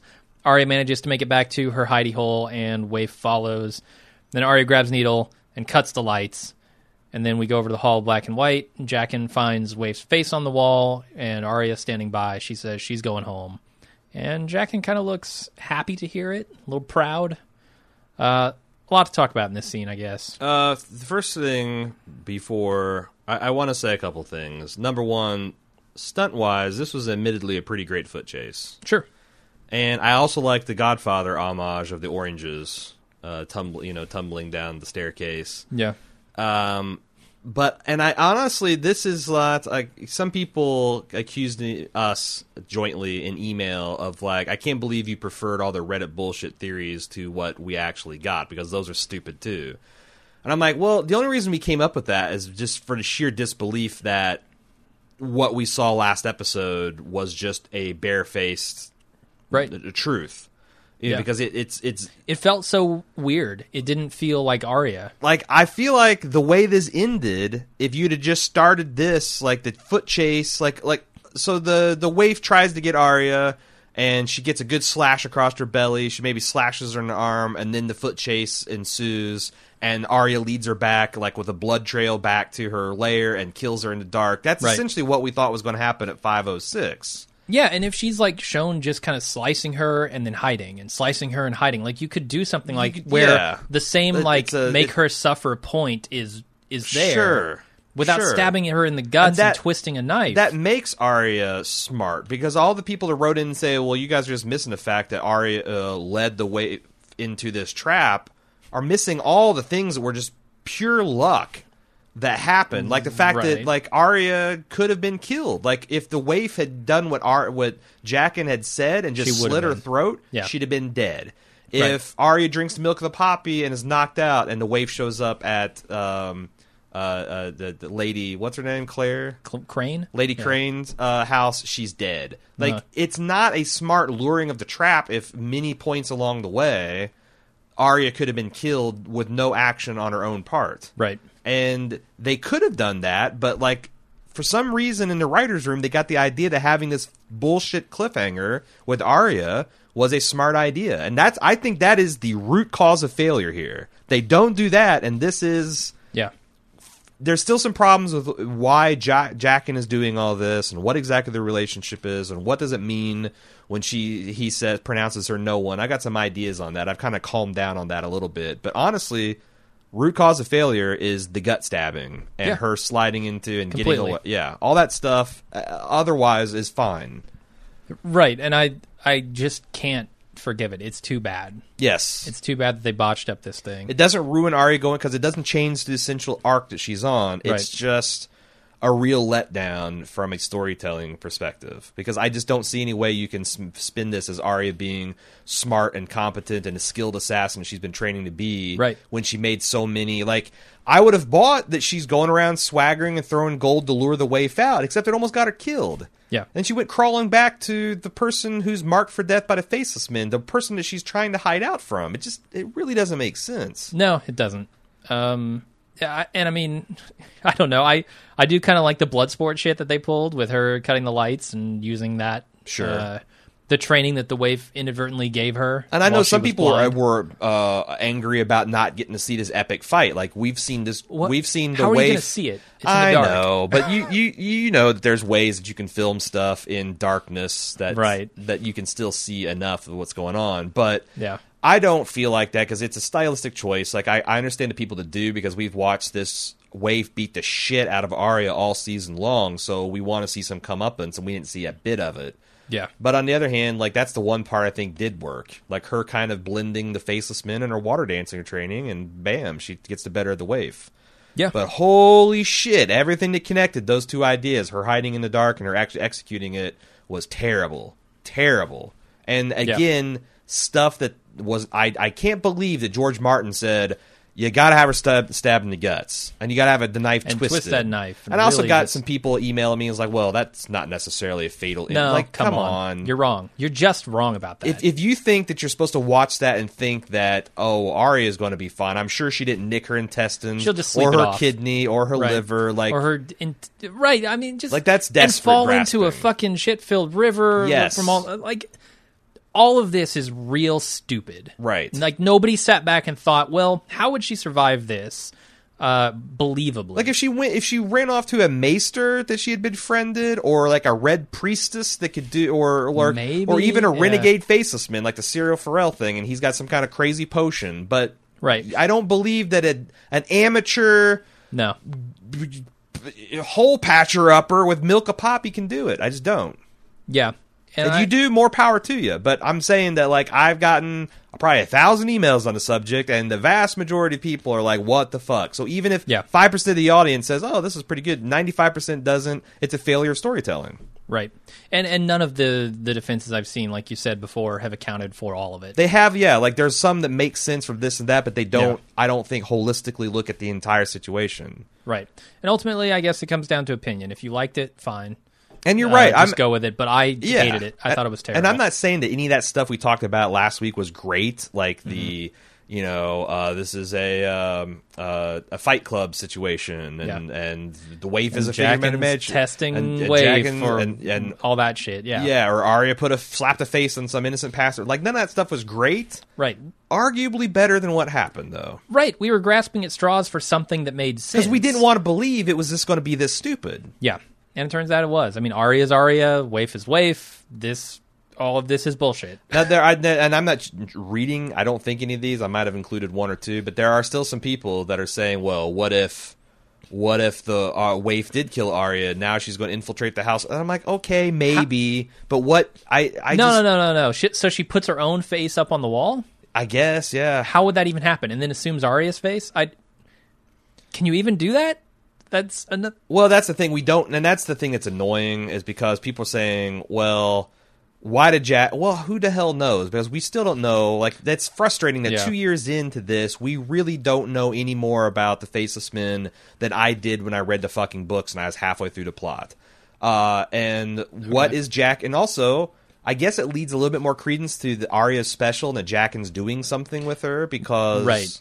And I'm not getting into. There's like lots of people that said like it's stupid the fact that she snuck back in and she's you know gut wounded and she's dripping blood and no one in the House of Faceless and in the House of Black and White uh, is alerted to the fact that she's creeping around and in their inner sanctum. Right. This and, what should be a mortally injured girl dragging the body of a fresh kill Yeah. into the hall of black and white just seems like I'm not, but that's nitpicking. Right. That's, You don't even have to go that major far. structural problem. And why is Jaqen pleased that she become? I now I do feel like I understand finally what she he meant because it seems like one of the things when he poisoned himself last year and Arya freaked out because she was his friend.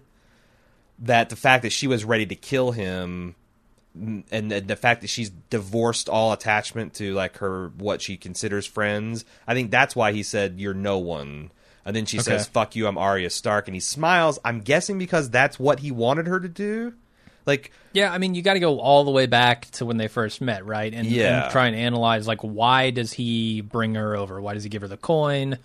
and Uh, i don't know but i'm not ready to say it's stupid because i don't know so i guess i'm Right. you know just and this, this could be me committing the same mistake i did last episode which is i think they've got a better reason than they're giving me so but i'm Yeah. i don't i don't know what his game i don't know whether this is him acting on his own like some people were saying i saw some theories on reddit about well maybe Jaqen had an experience like this and yeah he's no one but he still admires a little girl's need to avenge her family, and that that's kind of honoring the faceless god in a, in its own way.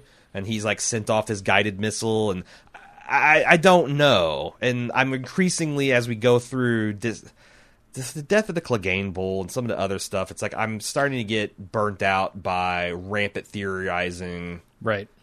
you know, and it's like starting to get more like wishful thinking and people just telling themselves stories that sound good. And Sure. I don't know. I'm I'm just uh I, I'm not in the mood for it this week. Let me tell you a story that sounds good to me. All right. Uh, what if? I don't have any evidence yet because it's just speculation. Uh, Arya, Arya's going back to Westeros. Uh, could she be useful to Jon and Sansa? Could she use her newfound powers, her powers of face manipulation, to maybe find a crack in the wall that is around Winterfell? Get inside, maybe using a face familiar to Roose, Myranda, uh, or sorry, to Ramsay, maybe Myranda or Roose, or another face, someone else. Because we don't actually know when this is happening, right? And that's all Yeah. we've talked about this in the past. We don't we don't know how these timelines line up. I up. thought it was interesting that Lord Edmure, just for this point, to inaugurate this point, said that I've been kept in a cell for years, implying that almost real time has has elapsed. okay, Like he was in prison in season three, and now it's three years later. I've been here for years. Um, uh-huh. So I don't. I, that's a good question. Like if she showed up next week, do you buy it? Right. I think a lot of people wouldn't. especially since we last le- I mean, to be useful for the Battle of the Bastards, which is happening next week. Um, she would have to literally show up next week, Right. So I don't know, but you're right. There's nothing. They are playing kind of fast and loose with the fluidity of time. That would be useful. I mean, that's the thing. Like Arya is fascinating because she could be used for so many different things, and Yeah. like there's literally endless possibilities. Do you want to hear 15 different people give 15 different ideas about what it's going to be? Is that what the feedback is? no, this week? because I in Oh, okay. consciously no, no, because it's it's not interesting to me. I'm sorry. I know a lot of people want to count. There's you're burnt out on the theorizing. there's Reddit and the out. forums if you want to someplace of the archive how right you were about certain things. But like, and I, I can't get it all right. Like, I didn't read someone's email last week that said essentially that I bet King Tommen just outlaws trial by combat because the idea seemed preposterous to me. Right. I was like, "There's no way. That's like the law of the land. You can't just change. Like, what is this? A f- United States election? You can't just change rules uh, and and and do shit like." But when they did it on the screen, I'm like, "Well, that made sense," and I kind of probably should have read that. But sure. there's a hundred other things that I think are preposterous that haven't come true. So what are you going to do? Yeah. You, All right. You, you read them all and you try to do the best job you can. Well, that is in fact the end of the episode and the end of the recap. Hey, this week's podcast is sponsored by Casper, who is the online purveyor of really quality mattresses. I'm going to talk about them because I've been sleeping on one for over a year now, and I think they're pretty awesome. Uh, there are well engineered mattress at shockingly fair prices. Uh, $500 for a twin size, up to 950 for a king size mattress, and you can get $50 off your first order by going to casper.com slash GOT and using the GOT promo code uh, during checkout. Terms and conditions apply. The thing about Casper is um, they're not just latex foam or memory foam like other mattresses. They're a blend of the two that gives you uh, just the right sink and just the right bounce to give you good night's sleep. Uh, they're made in America, and the biggest selling point I think is their risk-free trial because I'd like to see you go to any mattress store purchase a mattress and then return it after 99 days of sleeping on it and see what they say. Uh, Casper, uh, they're they're so confident that they will ship you this uh, in a night, and that's the other thing. Like if you're living in an upstairs apartment like me, you have to wrestle a king size mattress up. You wrestle a like a 50 pound, three foot by two foot by two foot box. A lot easier. Uh, mattress all folds out and takes its right shape. Uh, but if you don't like it, they will come uh, and pick it up free of charge. And they've got several options for recycling or donations, but you don't have to worry about it. That's how confident they are in their mattress technology. You buy it and try it for 100 days. So, you know, if you're in the ma- market for a mattress, I highly recommend you go to casper.com slash GOT and use the GOT code. Uh, of course, some terms and conditions apply. But uh, if you're in the market for a mattress, check out Casper. They're awesome. Do we have some feedback to do? Oh, yes, yes, we do. Uh, unfortunately, even though we got a ton of feedback, there's a lot of feedbacks you could just essentially put into three different camps. So I try to get uh, some unique takes and some rep- retrospe- respective responses from those. Uh, as is our want. the first few emails are from past episodes. Ariel says, I'm trying to figure out something. Is this show trying to set up Cersei and the Lannisters as the good guys in the conflict with the High Sparrow? I feel like it is, but I just keep finding myself nodding my head at the stuff the High Sparrow says. Really? Yes, he may be a dangerous guy himself, but he's not wrong that the Lannisters and Tyrells, for that matter, have abused their power over others simply by virtue of the fact that they have fancier clothes and sharper swords. I mean, is the threat of the faith poses to the Lannisters and Tyrells really th- anything more than you don't get to have absolute arbitrary power over the lives of commoners anymore?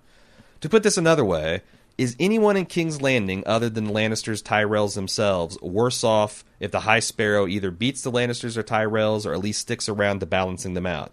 Playing the Ronald Reagan card, are you really better uh, uh, uh, under the Lannisters and Tyrells than you were eight years ago? Um, Right. is the Lannister Tyrell argument that we deserve to be in charge just because supposed to be appealing? The faith may represent a different sort of tyranny, but isn't the High Sparrow's version of the King's Landing preferable to one where the Lannisters get to have babies killed on a whim and random citizens are murdered for making jokes about the Lannisters? Uh, no. I, I don't think any kind of absolute moral authority like that can Right. ever be considered a good thing.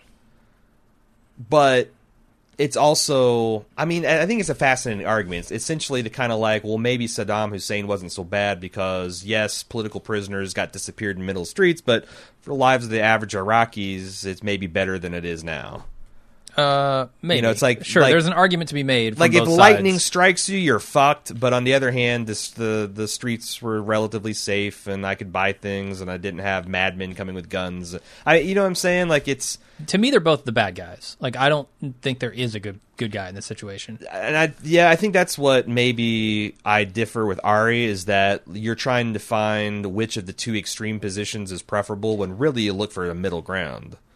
Like effective rule of law that's Yeah. not because the thing is, High Septon gets into power, and now he's going to punish adultery by death and Right. fornication by death and homosexuality by death, and uh, you know what is the eyes uh, and what is pure and what is not pure is ultimately how he interprets the scripture. Yep.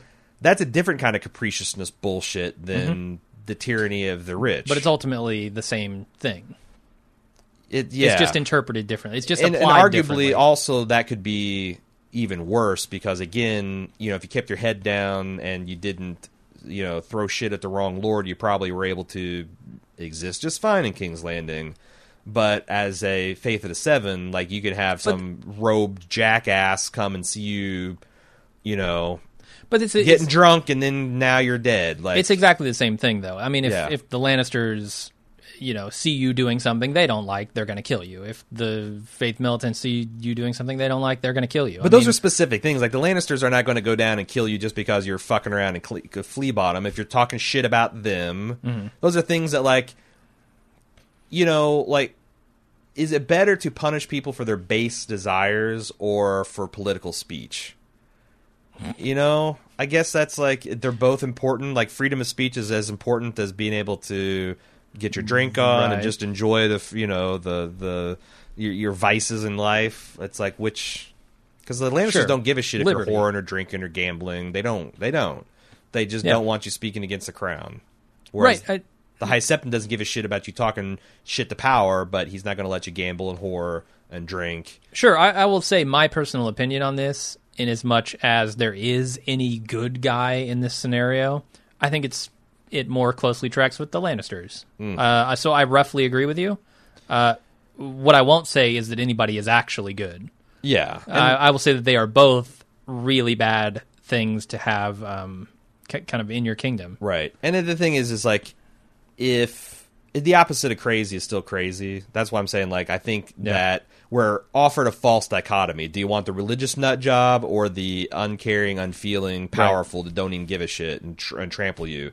You want the middle path. Sure. You want someone in power that protects the people and, And pre- and preserves their liberties the way they want, such yeah. as they are. Um, this next one I'm going to read just so I stop getting email on it. Can I, one of the many, many, many, many, many, many, many people that suggest, is Sansa pregnant? Remember when she told Littlefinger that she can feel still inside what Ramsay did to her? Hello? Jim, what do you think of this theory? Uh, I don't think she is. I think it's a very Don't peculiar way to read the statement of a rape victim. Like Right. if Ramsay Bolton raped me, I could say I can still feel what he did inside me, and I would not be talking about a baby. Right. So that's it. She could very well be pregnant. I don't think this is evidence of that. This is her yeah. telling Littlefinger, making him confront the awfulness and not use euphemisms, but explicitly as as Sansa can be, making him feel what she went through because of his bullshit. Mm-hmm. So that's it.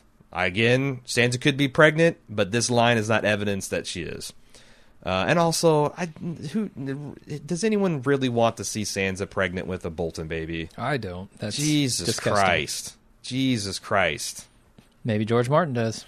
Well, maybe. Maybe he's just that sick of a fuck. Then we can open up those fun arguments again. Yep. Uh, Zach B says a theme I am sensing: characters on the show for who. Whoa, whoa. Uh, the theme I'm sensing: Aaron cannot speak. Uh, characters on the show who were once powerful in times of desperation, unleashing a weapon or creating an alliance to help them in the short term that gets out of hand in the long, ultimately, uh, in the long term, ultimately disposing of their power or life. Examples have we've already seen happen. Children of the Forest, the White Walkers, Viserys Targaryen and Khal Drogo, the Lannisters and the Tyrells, Cersei with the Faith Militant, Stannis with the Red Woman, and Robb Stark with the Freys. In each case, characters that were desperate or deteriorating situations make alliances or unleash others to help them secure their position in the short term to ultimately have these weapons be their downfall, and ultimately making Westeros and Essos bear the brunt of their shotgun weddings. This foreshadows recent alliances that may lead to negative outcomes, and this is the point I want to get your opinion on, Jim. Cersei in the Mountain, Jaime and Bronn, and Dany and pick one of her dragons, the Dothraki, or the Second Sons, or Varys. Uh, the Mountain turning against Cersei. That's an interesting possibility. I don't see it. I mean, he seems to be uns- unswervingly loyal. But to who? To Qyburn or Cersei or like I mean, we I, don't really understand his programming or even what that means. She, she, Cersei. Okay, the Mountain is always seen by Cersei's side. I would think if he was unwor- unswaveringly, swervingly Swerving, loyal to yeah. Qyburn, he'd always be by Qyburn's side. So I, I don't see Unless, it being Qyburn. But do you do you think Qyburn has like a back door? a back door into the mountain that is he going to stick his finger up? Stick his finger up his yep. He's going to show him how to kiss. No, I, I think that would get that I think the system. mountain is Cersei's toy. I agree, but I think that if Qyburn is half as smart as I think he is, he would put in a failsafe to where if Cersei says "kill Qyburn," mm-hmm. the mountain says "does not compute" and smashes her instead. Otherwise, uh, Qyburn's way too trusting of an unstable person. Sure, sure. Uh, I don't know. I don't see any evidence of that, but okay. I don't see any evidence either. It's just me my yeah. And look how look how well my assuming people are smarter than they are theories have gone. Uh, Jaime and Bronn. Now that's a good one because Bronn would absolutely slit Jaime's throat if it got him a bigger bag of gold, a prettier lady, or a bigger castle. I think so. Uh, and also, I think it's interesting that this episode he mentioned he prefers working for the younger brother. And he mentioned because you know he's sick and tired of the way ladies look at Jaime, but. Mm if everything goes the way we think it's going to go, Jaime and Tyrion are going to be in opposition pretty soon. Could be, yeah. And if Bronn thinks that Tyrion's got the upper hand and maybe he's got a little bit more residual affection, I could see that going badly for Jaime. Mm-hmm. Uh, Especially if Jaime doesn't deliver on this fucking castle and sure, bride. Come sure. on. Yeah. It's about time.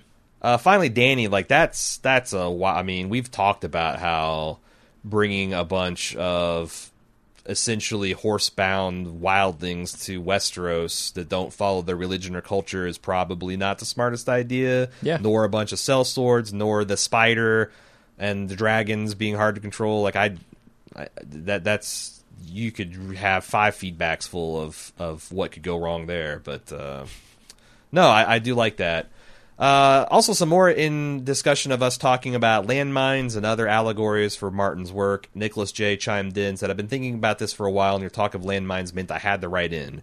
Surely a more apt analogy to make with the real world is the Night's King was a nuclear weapon created by the children of the forest to stop a war like the United States, but instead created a cold world, a cold war, literally. Leaf is Oppenheimer. she has become death. Right. Uh, I mean, there's even a huge wall of ice like the one in Berlin, or the metaphorical Iron Curtain that spread across the whole of Europe during the real Cold War. The comparisons can go on and on. For example, many people that were stuck in East Germany tried to get over, under, around the wall to West Germany, but were executed for trying. Some of the people that managed to leave communist countries were shunned or looked upon with suspicion as spies by people in the West. The similarities to the wildlings there seem obvious.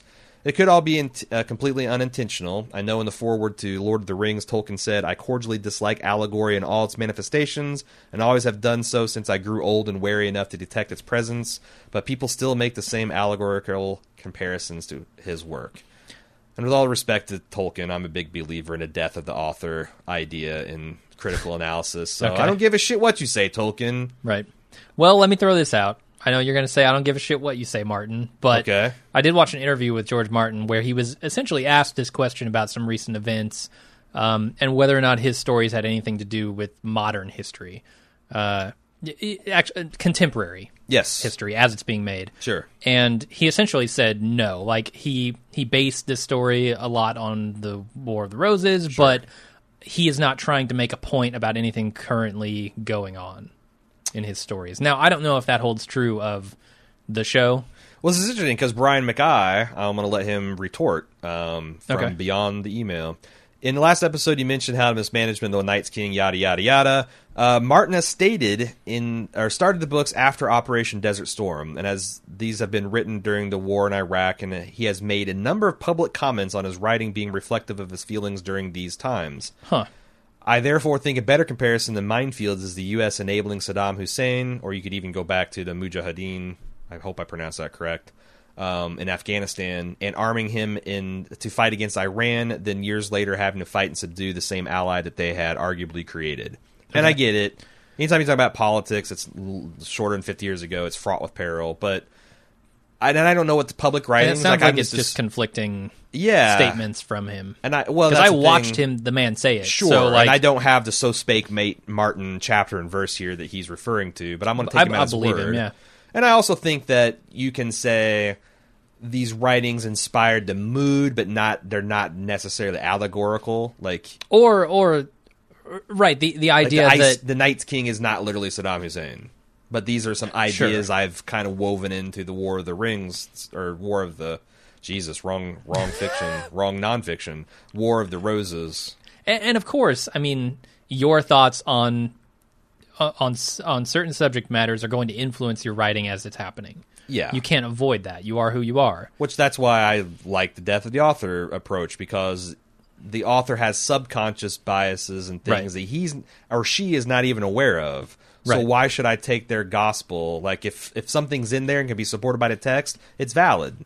If Yeah, it's and- not, then it's not. It's it's the difference between purposely, consciously putting something in there, Yeah. to to make a statement versus, of course, my mood influences my writing. Right. I mean, this blew up on Reddit last week. Uh, someone posted one of those today. I learned like Ray Bradbury claims that Fahrenheit 451 was never an allegory about censorship, but was about the dumbing down of Western civilization by uh, television and movies destroying their ability to appreciate longer, more reasoned works and books. And I'm like, what the fuck? Because like you go through high school and you read Fahrenheit 451, and it's shoved down your throat that this is a statement about censorship. Uh huh. So it happens, man, Y- yeah, and the author may not even be aware of it. and no one cares.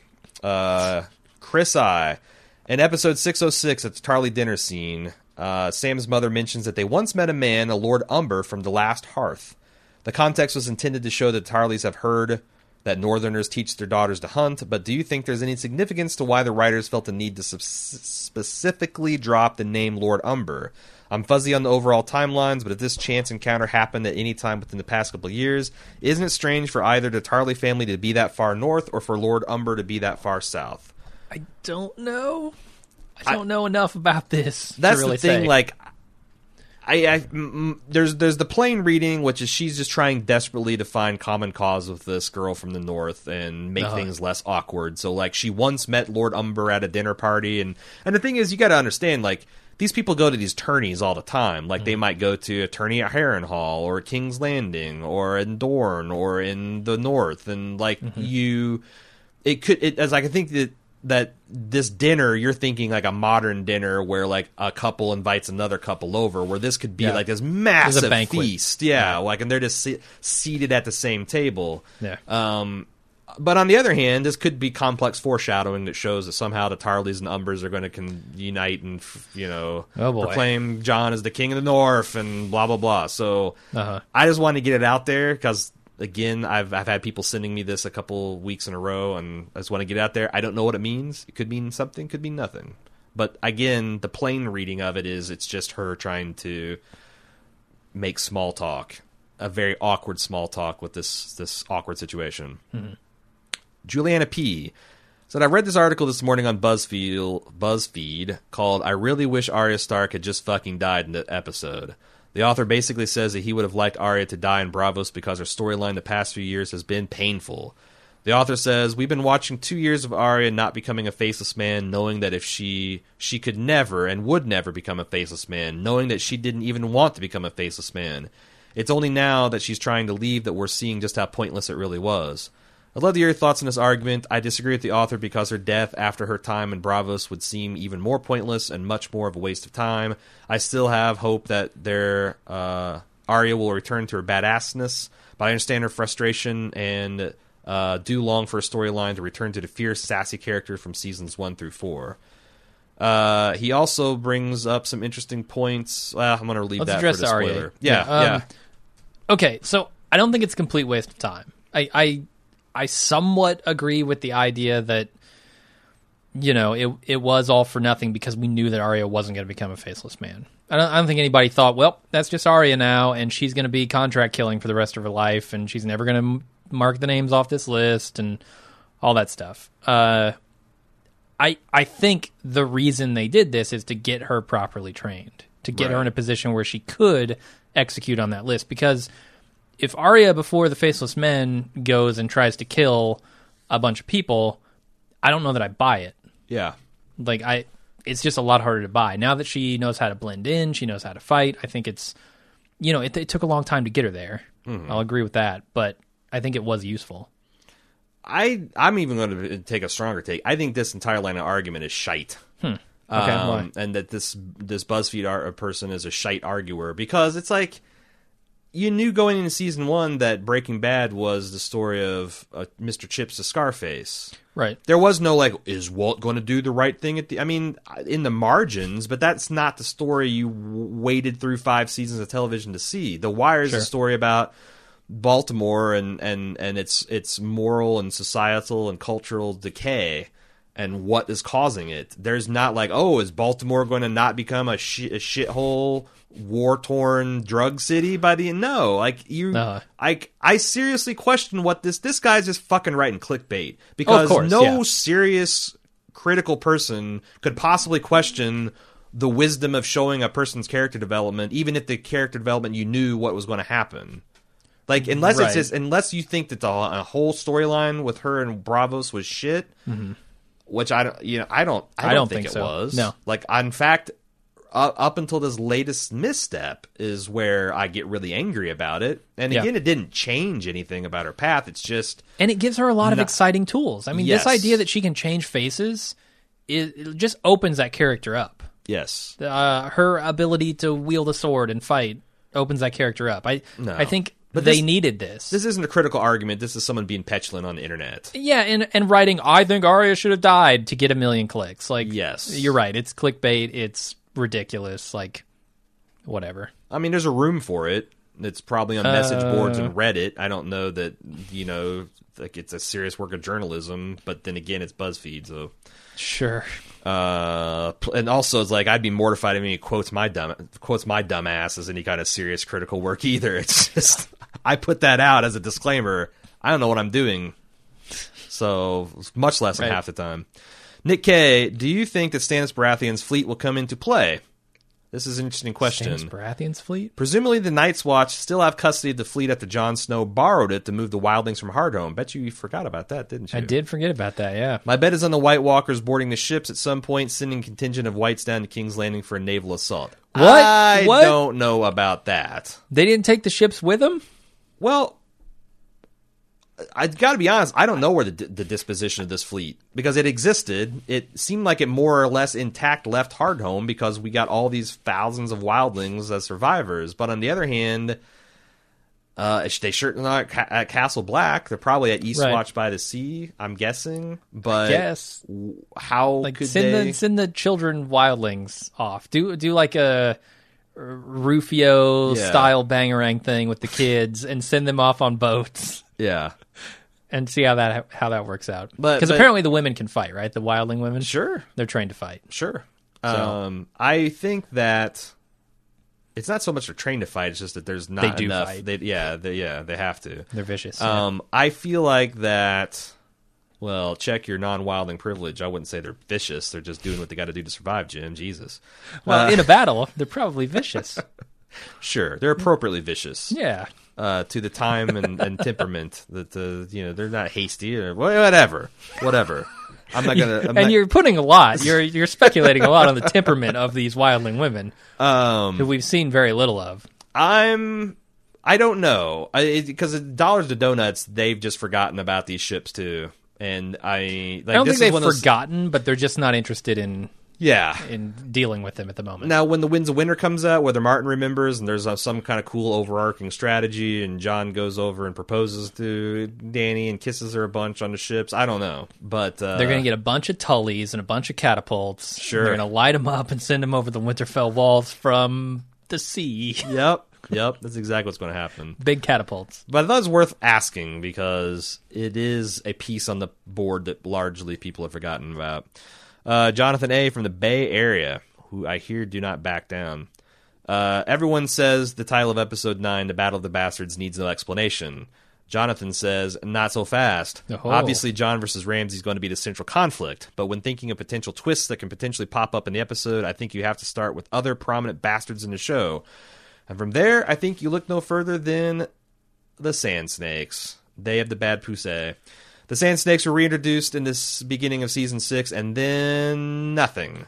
We left Doran Huh. with Ellaria and the Snakes assassinating Prince Doran and making promises of war. Since then, it's almost as if the show has done everything it can to make sure the audiences forget they exist. I think the Sand Snakes are due for a big comeback in episode 9, bring the Battle of the Bastards down to King's Landing where everyone else's attention is either at Winterfell or Riverrun. My prediction, at least one prominent Lannister character will die to the Sand Snakes in episode 9. That's a pretty hot take because they are also bastards, prominently bastards, and they have also been laying low the way snakes do in the grass before they're about to strike. Yeah, that's something I forgot about. Hmm. We haven't talked about how this how all of Cersei's stuff going down in King's Landing right now might be affected by the Dornish armies showing up, right? Yes.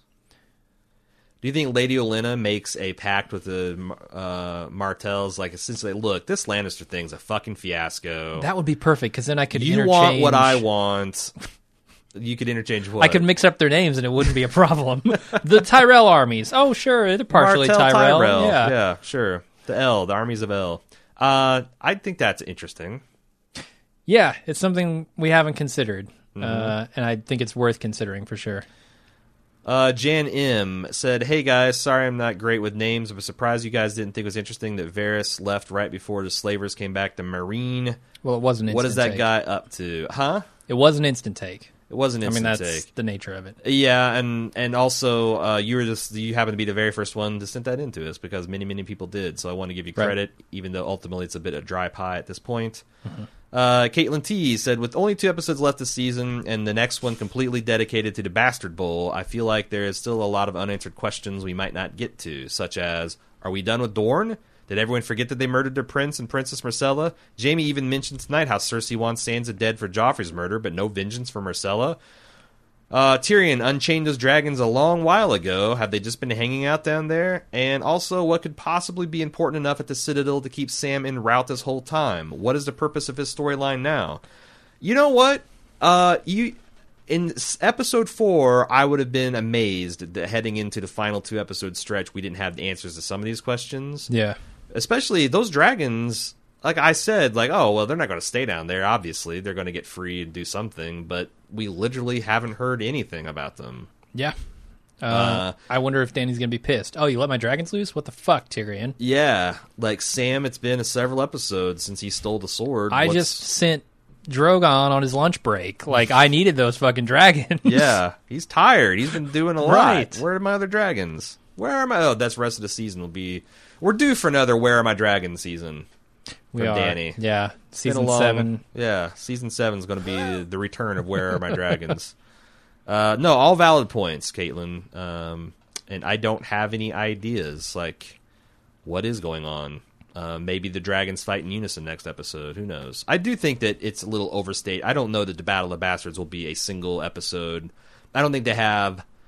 Even though the last episode's what sixty nine minutes long, it's mm-hmm. almost seventy minutes long. I don't think they have enough time to devote a single episode to a single battle. Like I just, I, I just can't imagine. Yeah, I mean, even in Hardhome, Yeah. they did a lot more than just Hardhome. Yeah, like Blackwater.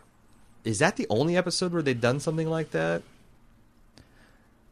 Maybe was that entirely that battle? I feel like it was. Yeah, it was entirely. But there was a lot of point of views there. It was like you There know, was. Cersei and her kids and Tyrion, and Tyrion Joffrey. and Jo- yeah, there was a lot of things to kind of get around to, and Stannis and his men. Right. So I don't know that you get the same with the the bastard bowl. So I would be surprised if there isn't some sand snakes in there, if there wasn't some other you know pieces moved about the board to set up for the finale.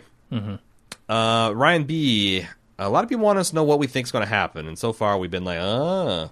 But uh, we'll see if we can do better on this one. Hey guys, do you think with Jaime completing his task and taking back Riverrun, he will immediately ride back to King's Landing just in time to witness Cersei's trial and find out about her many indiscretions? If so, will Jaime stand by Cersei? Will he turn his back on her and go find Brienne, sulk back to Castle Rock, or will he go nuclear uh, on the way out and divulge Tommen's true parentage? Oh boy, a lot of people, a lot of people speculating that this is a long con for the High Sparrow to end the Lannister line by essentially saying you're a product of incest and get Cersei to admit that on the stand, which would invalidate the royal line. Yeah, wouldn't it also invalidate his claim to Well, legitimacy? that's the interesting thing about the twin pillars. That's something he's had, right? He's tied himself so closely to the crown now that but it's Joffrey saying it in public, or not? I'm sorry, Tommen, Joffrey. yeah. Tommen saying it in public. So, like, I eschewed the theory that he was going to supplant Tommen for a different king, but maybe Mm-hmm. he will. maybe I I don't think Jaime's going to get back in time for this trial.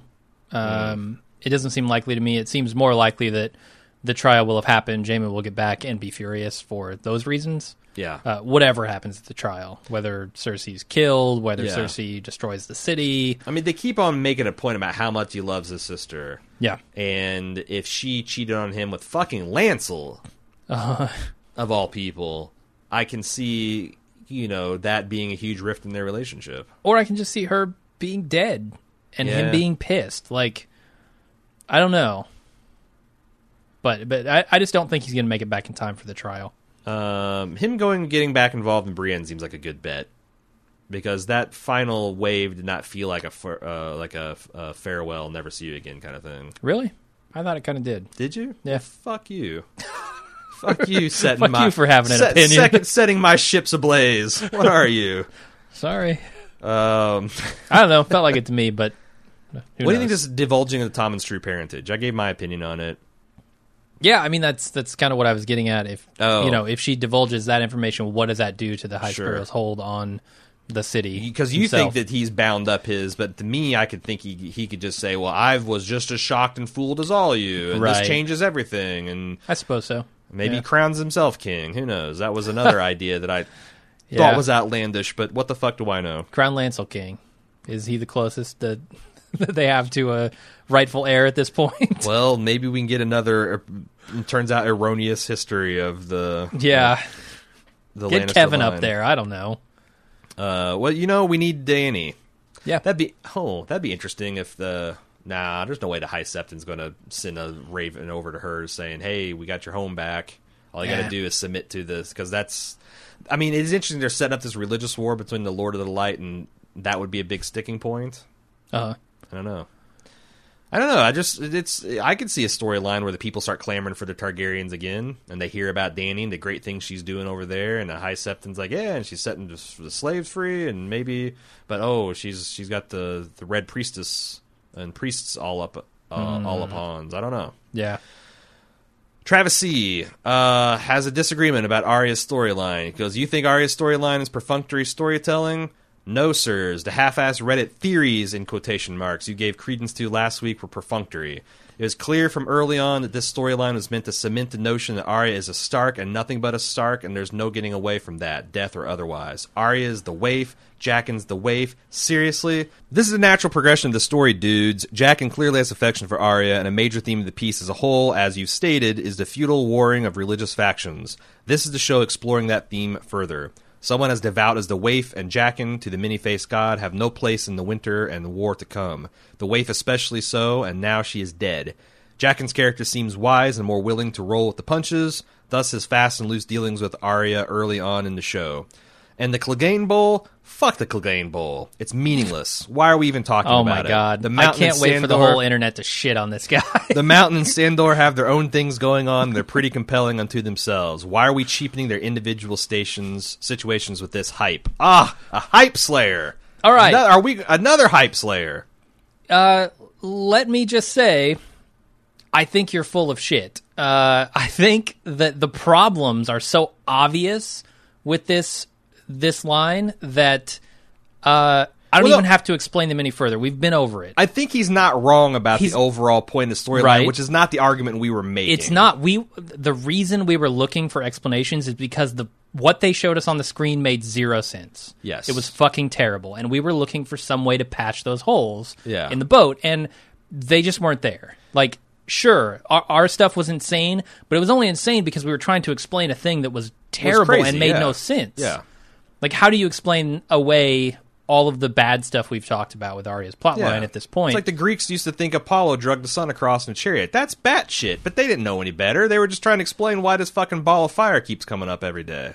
right? I I just I don't know. I don't know. Uh, I don't know what to say to people I do who think- actually think that that was good. I do think well that's I do think Travis is right on even in his religious analysis. That's kind of Sure. interesting too. And also the Clegane you're just being mean now. right, exactly. Clegane Bowl's cool. People want to see it. And hopefully Like- they'll replace it with something even cooler. And that's the other thing, is like I'm not going to blame the fan base for wanting to see something that was hinted at in the text. Right. And we've had years to kind of salivate over. Like, if it's misdirection, fine. You know, any normal situation, the misdirection wouldn't have lasted for six, seven years. It would have been, you know, you'd have gotten the next movie or the next book or the next show. It's just. And if you don't see the fun in this speculation Yeah. and this the building of the hype, then I feel sorry for you. Oh. like there's a lot of fun to be had there, and if you don't want to participate in it, fine. But you don't have to shit on the people who do. I think there's a fair amount of fun in hype slang, too. Just being able to chuckle and say, you fools. That's apparently the fun he's engaged in because he is hype slaying. Jim coming out swinging on the hype slayer. Uh, Sorry, got to. Kristen from Honolulu, do you think Dany will be upset with Tyrion after hearing about from Grey Worm and Missandei about his summit, quote unquote, with the Masters? His approach to me has always been my way, or her approach rather, has always been my way or the highway. And here comes Tyrion making strategic, albeit misguided, diplomatic moves. I figure she'll just dragon blast all the Masters, but after that, what will become of Tyrion, who doesn't have his buddy Varys anymore? And will she still trust him? Her children, Rhaegal Yeah. and Viserion, seem to like him, so maybe. That's a good question. I don't think Dany's going to like the events that transpired while she was gone. And you can't trust Dany to be level-headed either. No, no, she's very vengeful. I mean, Tyrion a lot can of say, situations. Mm-hmm. "You were gone. The city was tearing itself apart. I, what was I supposed to do?" But then she could say, "You break the fucking wheel and kill him." I mean, you ne- never right, know. and you fucked it all up. Now, look at the result of it. what do you do if Dany kills Tyrion? I cry. I like Tyrion. I like Tyrion a lot. Oh, yeah, Uh, it'll be a real shame. yep. Mm, he'll never get to have his impish delight. No, his imp imp's delight. Uh, boy, you know, now that I say it that way, like it feels like maybe they are setting on a trajectory where he's mourning the things he's lost and will never have. Like from a certain point of view, this feels like a coda of sorts. could be. Oh boy, Do, do you Oh, think boy. Tyrion's going to make it through man, I don't know. the whole series? Is what I'm is what I'm talking about. I know, I know, and I don't know. I've asked that All right. myself that question many a times. I don't. I don't think he's absolute. I, I, I struggle to figure out anyone that's absolutely safe. I guess if I had to lay odds, I'd say Jon or Dany yeah, is going to survive. That feels right. Maybe both, but like both of them dying doesn't seem right. Tyr- but other than that, like I don't. I mean, I've always thought Arya would be one of the survivors because she's young enough to be. I mean, all I guess all the main characters. The distinguishing thing about them is they are young. They're all young, and they're of these these summer children that were born. They don't know the winter, and now winter's coming, and the old people fuck things up, and then they. I, I don't know, but yeah, Tyrion. I don't know. It'd be definitely. It's going to be um, an interesting moment on the internet if and when he dies.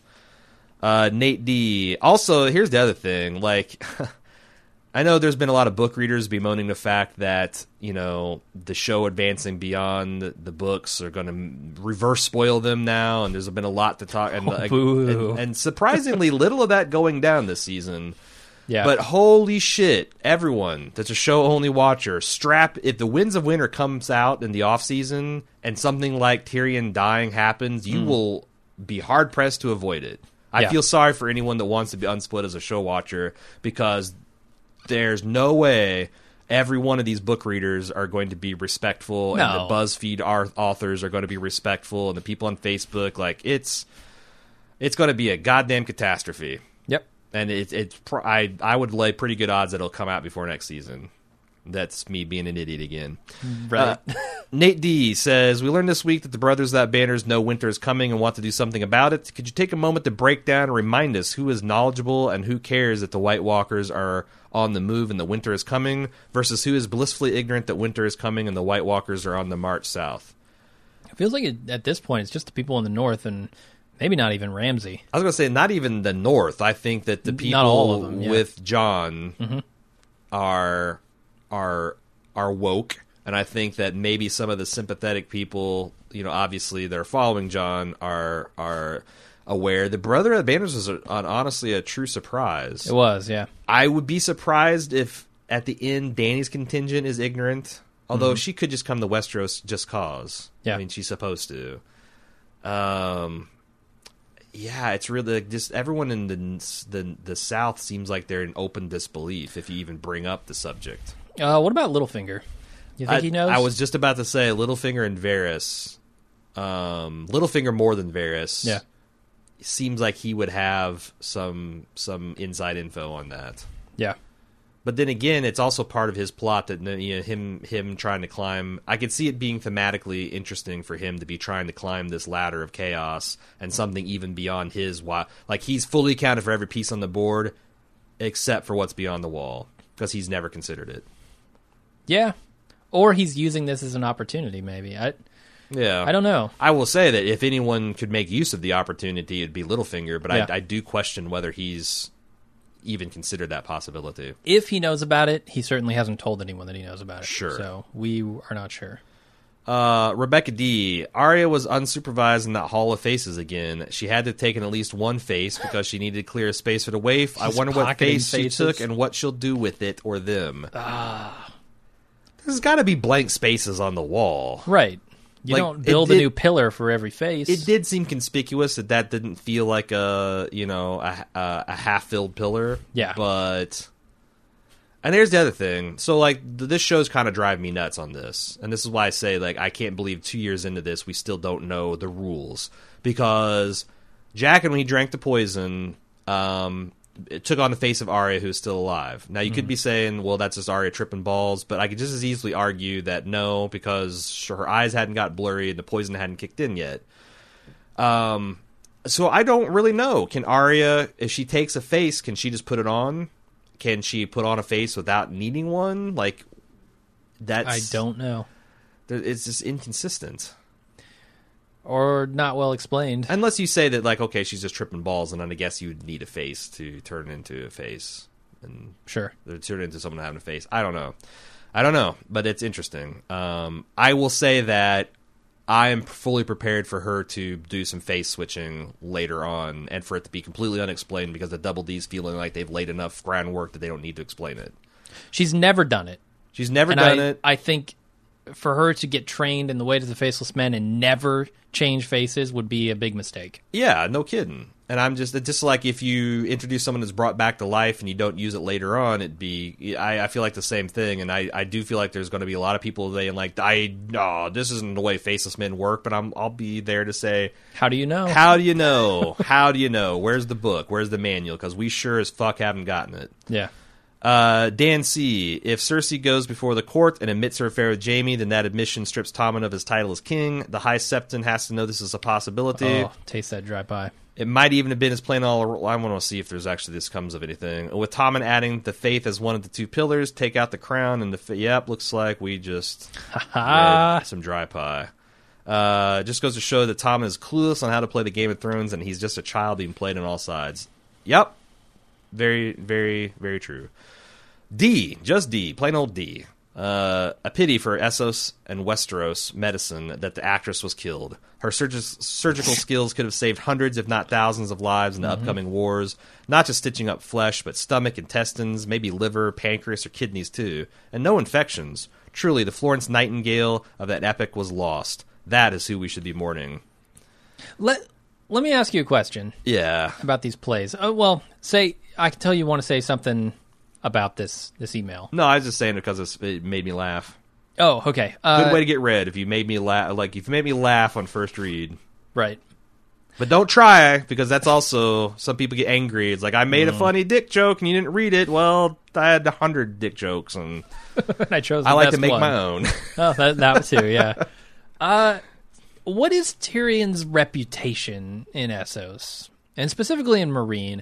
Because I know he he obviously has a reputation given these plays and Braavos. in Braavos. Sure. How far has that spread? And is he actually the most famous dwarf in the city? Like, do people recognize him as he walks through the streets? I would think so. Do, so they obviously don't care that he's a murderer and a betrayer and like Well, he's their murderer and betrayer. the the the worst of all things. The thing is, Braavos is what they call a free city, Uh-huh. as opposed to Slaver's Bay. So there might be kind of like a north-south kind of, and I'm I'm speaking of like in American terms, not in Westerosi terms. Right. Like kind of like, well, that's what they say in Braavos, but of course they would. huh? Okay. Um, because they're just like a different way of life, and you know this guy's associated with Dany, and the Red Priestesses are saying that the. I I thought it was interesting they're working in that like uh, as long as we remain faithful to the Queen and her advisors, then we'll never be put in chains again. Pretty strong incentive to not believe any foreign propaganda. okay. Because that's the thing, like anything coming from Westeros and Braavos is going to be seen not as like, oh, this is Essos, so it's good. It's just still being seen as foreign propaganda. Right, but it seems to be hitting with the crowds and Braavos. And right? I, I do think that's very interesting that, that Tyrion is getting this reputation as a monster elsewhere in the world where he's also a savior. Like I think Yeah. that will probably work again. I mean that it seems like there's a lot of things that could go wrong with Dany going to Westeros. She's bringing the the Dothraki. She's bringing a wanted murderer and kinslayer, Mm-hmm. Yeah. which is true, and attempt and, and accused kingslayer, which is false Yeah. and uh, you know the spider and uh, disgraced Westerosi slave trader knight. Like, there's a lot of things in her entourage that's baggage for days, man. Mm-hmm. Baggage for days. Uh, yeah, I mean, just imagine the, the political attack ads that they could make on her. Oh, right. Yeah, it's no good. Uh, Kevin EW says, "Do we know if the faceless men are technically dead or alive?" This is an interesting take, and I want to talk about it a little bit because I'm going to take this pretty seriously. Is it possible that Arya was already "quote unquote" dead, or can not be killed before she was stabbed by the waif? There are three reasons why I believe she's already a faceless man and cannot be killed. If you recall in season five, episode ten, after Jaqen drank the poison to pay for Meryn Trant's life, Arya pulled the faces off of Jaqen and saw her own. Arya drank from the fountain, which results in death for the people, as we've seen in previous episodes. In this episode, Jaqen said that Arya was no one before he let her go. So this theory is that ultimately you're going to find out the faceless men are all dead. Why would Jaqen Sin waif to kill someone who's dead? That is a very good question, and that's the only flaw I see in the argument. Um, I guess Okay. that implies that, like, I think Jon Could be killed again. Certainly could be killed again. I Certainly, mean, Thoros was, or whatever his name is, Thoros. Right. Even though he still has like when he even got resurrected, he still had these giant slashes in his heart, and I mean, I'm just assuming that he can Right. still be killed. Um, so like if you cut off someone's head, that would still kill them. Mm-hmm. Um, I mean that, that that's that tends to kind of work with the literary terms of immortality.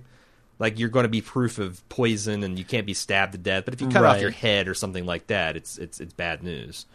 Um, I that would be an interesting reveal that would make all this shit make sense. The Arya couldn't die from the stab wounds. This was just all a big game and a test, and to get her to open her eyes to accept the reality of her situation that she still fully hasn't. And maybe that's what Jaqen's smirk is about. That like, oh, you still you're no one, but you don't know what that means. Now, I will say that even though I'm taking this seriously and I'm considering, it, I still think it's probably bullshit. But it is something that would make a lot of things in retrospect make sense. I guess I, I just don't know why Jaqen, in knowing that, would would try to have her killed. Yeah. I don't know. I mean, like I said, it doesn't explain everything, but I do Sure. think there is a way that this could be revealed that would be, and also, um, you know, it would be yet another Stark is undead. sure. You got to all you got to do is put uh, Sansa. You have her dead and flipped back to life. I mean, we got Melisandre fallen. Why not? Have all the Stark children, remaining Stark children, are dead. Then you can bring back all their dire wolves, and everybody can be happy. Yeah, bring back Ned. Why not?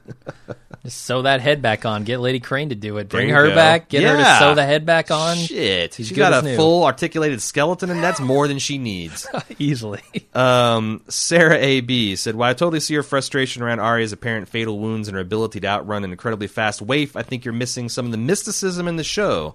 I think royal blood counts for a lot in this show, or king's blood as it's referred to. Because Arya is a Stark, I think she may be stronger than most other children. All the characters that escape have indeed had some trait that make them more likely to survive incredible feats. The Hound as a warrior, Jon Snow also has royal blood, etc. Bottom line, Arya is a badass Stark, so it'll take more to kill her. What do you think about this royal blood argument? If they if if some point someone says, "Boy, you Starks are hard to kill," well, it's because you're royal blood. What about Robert Baratheon? Yeah, it's true. But that boar fucked him up pretty good He got with yeah. some gut wounds. that got septic and Exactly died despite all the milk of poppy and um, yeah, Now he was out of shape and kind of old, but I, I, I don't know. It's just like I said before. It's another bandage on a thing that just doesn't work as Yeah. presented on screen. Plus, also, also if you want to, I'm, I'm going to do a devil's advocate. Robert Baratheon was never really the king. He was an upstart rebe- rebel. Like Targaryens are kings. Starks were kings up until 300 years ago. Like they literally no shit had royal blood. Bar- Robert Baratheon was a, you know, an offshoot of an offshoot of the Targaryens. Like you know, it's not Mm-hmm. nearly as close to the source. I don't believe that, but I'm trying right. to. I feel like these are all just bandages on the the story as they're trying to belly. tell it. Yeah, yeah. They're all just stitches in a Lady Crane manifesto. I don't know. Okay.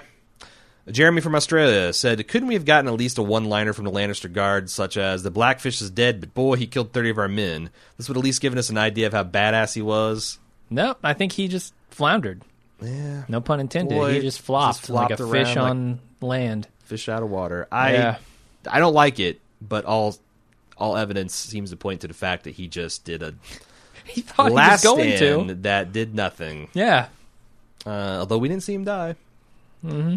Sue in Seattle says, I know you're bummed about how Arya's story played out in Braavos, but think about what awesomeness could remain for her. This is the sunny side and the essentially nothing's changed side of the theory. Yeah. How does she fit into Game of Thrones in game? Given her specialized skill set as an assassin, I don't see her being the person who brings down the Night's King on the battlefield. Walder Frey, though, should be easy target because the Freys are idiots. But what other major characters is she destined to kill? Could it be the Mountain and then on to Cersei? Or God forbid, if Dany ends up the villain, might Arya be the only person who can get around her protection? Oh, I think the names on her list are all in danger at this point. Yeah. Uh, she's going to be pissed and ready to go. Yep.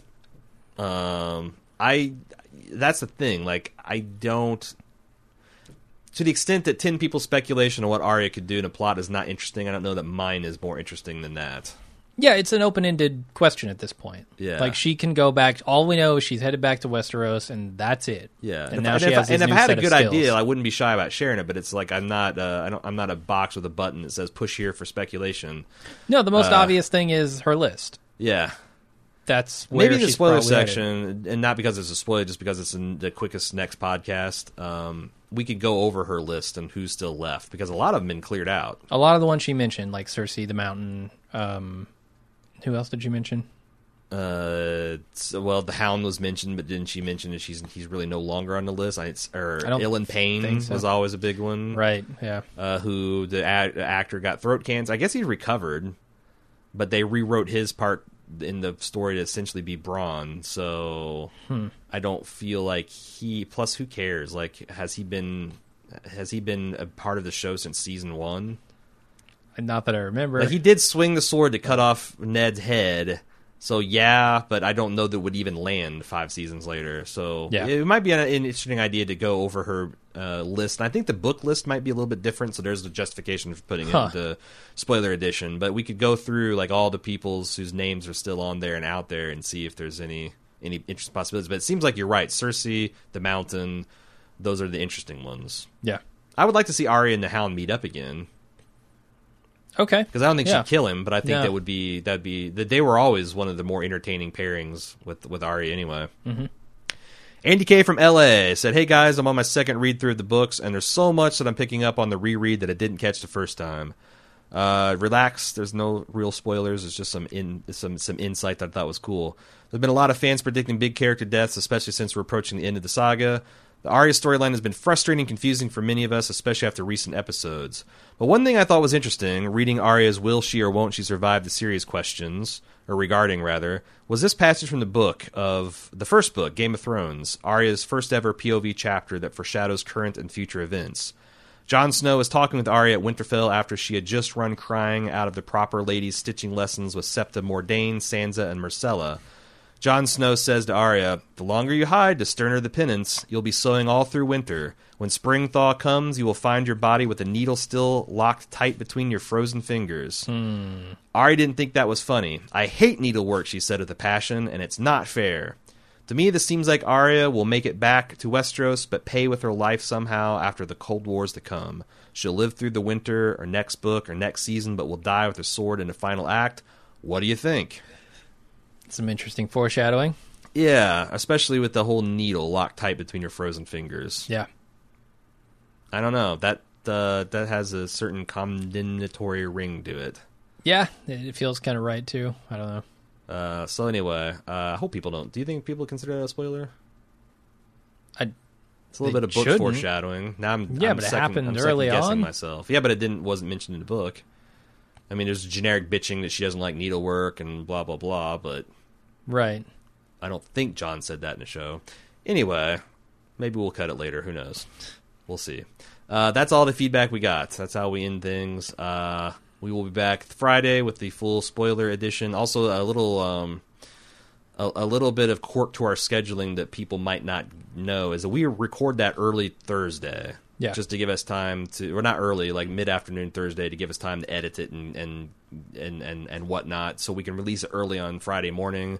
So I think there are a lot of people get bummed out when they have a really hot take that doesn't make it in. Sometimes if you send it in on Thursday, it's not going to make it in. So I just want to alert people to that. You know, I know there's a lot of frustration in the feedback in general, um, but that's that's the way it works. But we'll be back Friday with the spoiler edition, um, where I'm not actually. Usually, I've had a pretty good topic in mind to talk about, but I felt like this episode, I, the what we'll be talking about is stuff that maybe we were hoping to get and is going to be dead now primarily. Uh, but if you got any hot takes, send it into Game of Thrones at baldmove.com. Of course, on our forums, forums at baldmove.com. If you want to discuss stuff, spoiler or non spoiler, with your fellow fans, uh, make sure you clearly mark it. And uh, yeah, we'll be back Friday and then Sunday for the Battle of the Bastards. Can't wait. See if we can pull out of this steep nosedive Braavos put us in. Prediction: Which bastard wins? Assuming it's Uh, a Ramsay Jon John. Snow wins or I riot. Okay. I it might be just me as a one man, but you know, like you bring Jon back I'll to just lose. I'll flip every table in this room. Okay. There's only one, and I'm sitting across from it, so I'm worried. yeah, I'm not going to get to eat many chickens this season, but I will flip every fucking table. So it better be Jon. Yeah, I'm with you. All right, cool. Well, we will see everybody on uh, Friday who wants to tune in. And until then, I'm Jim. I'm Aaron. See ya.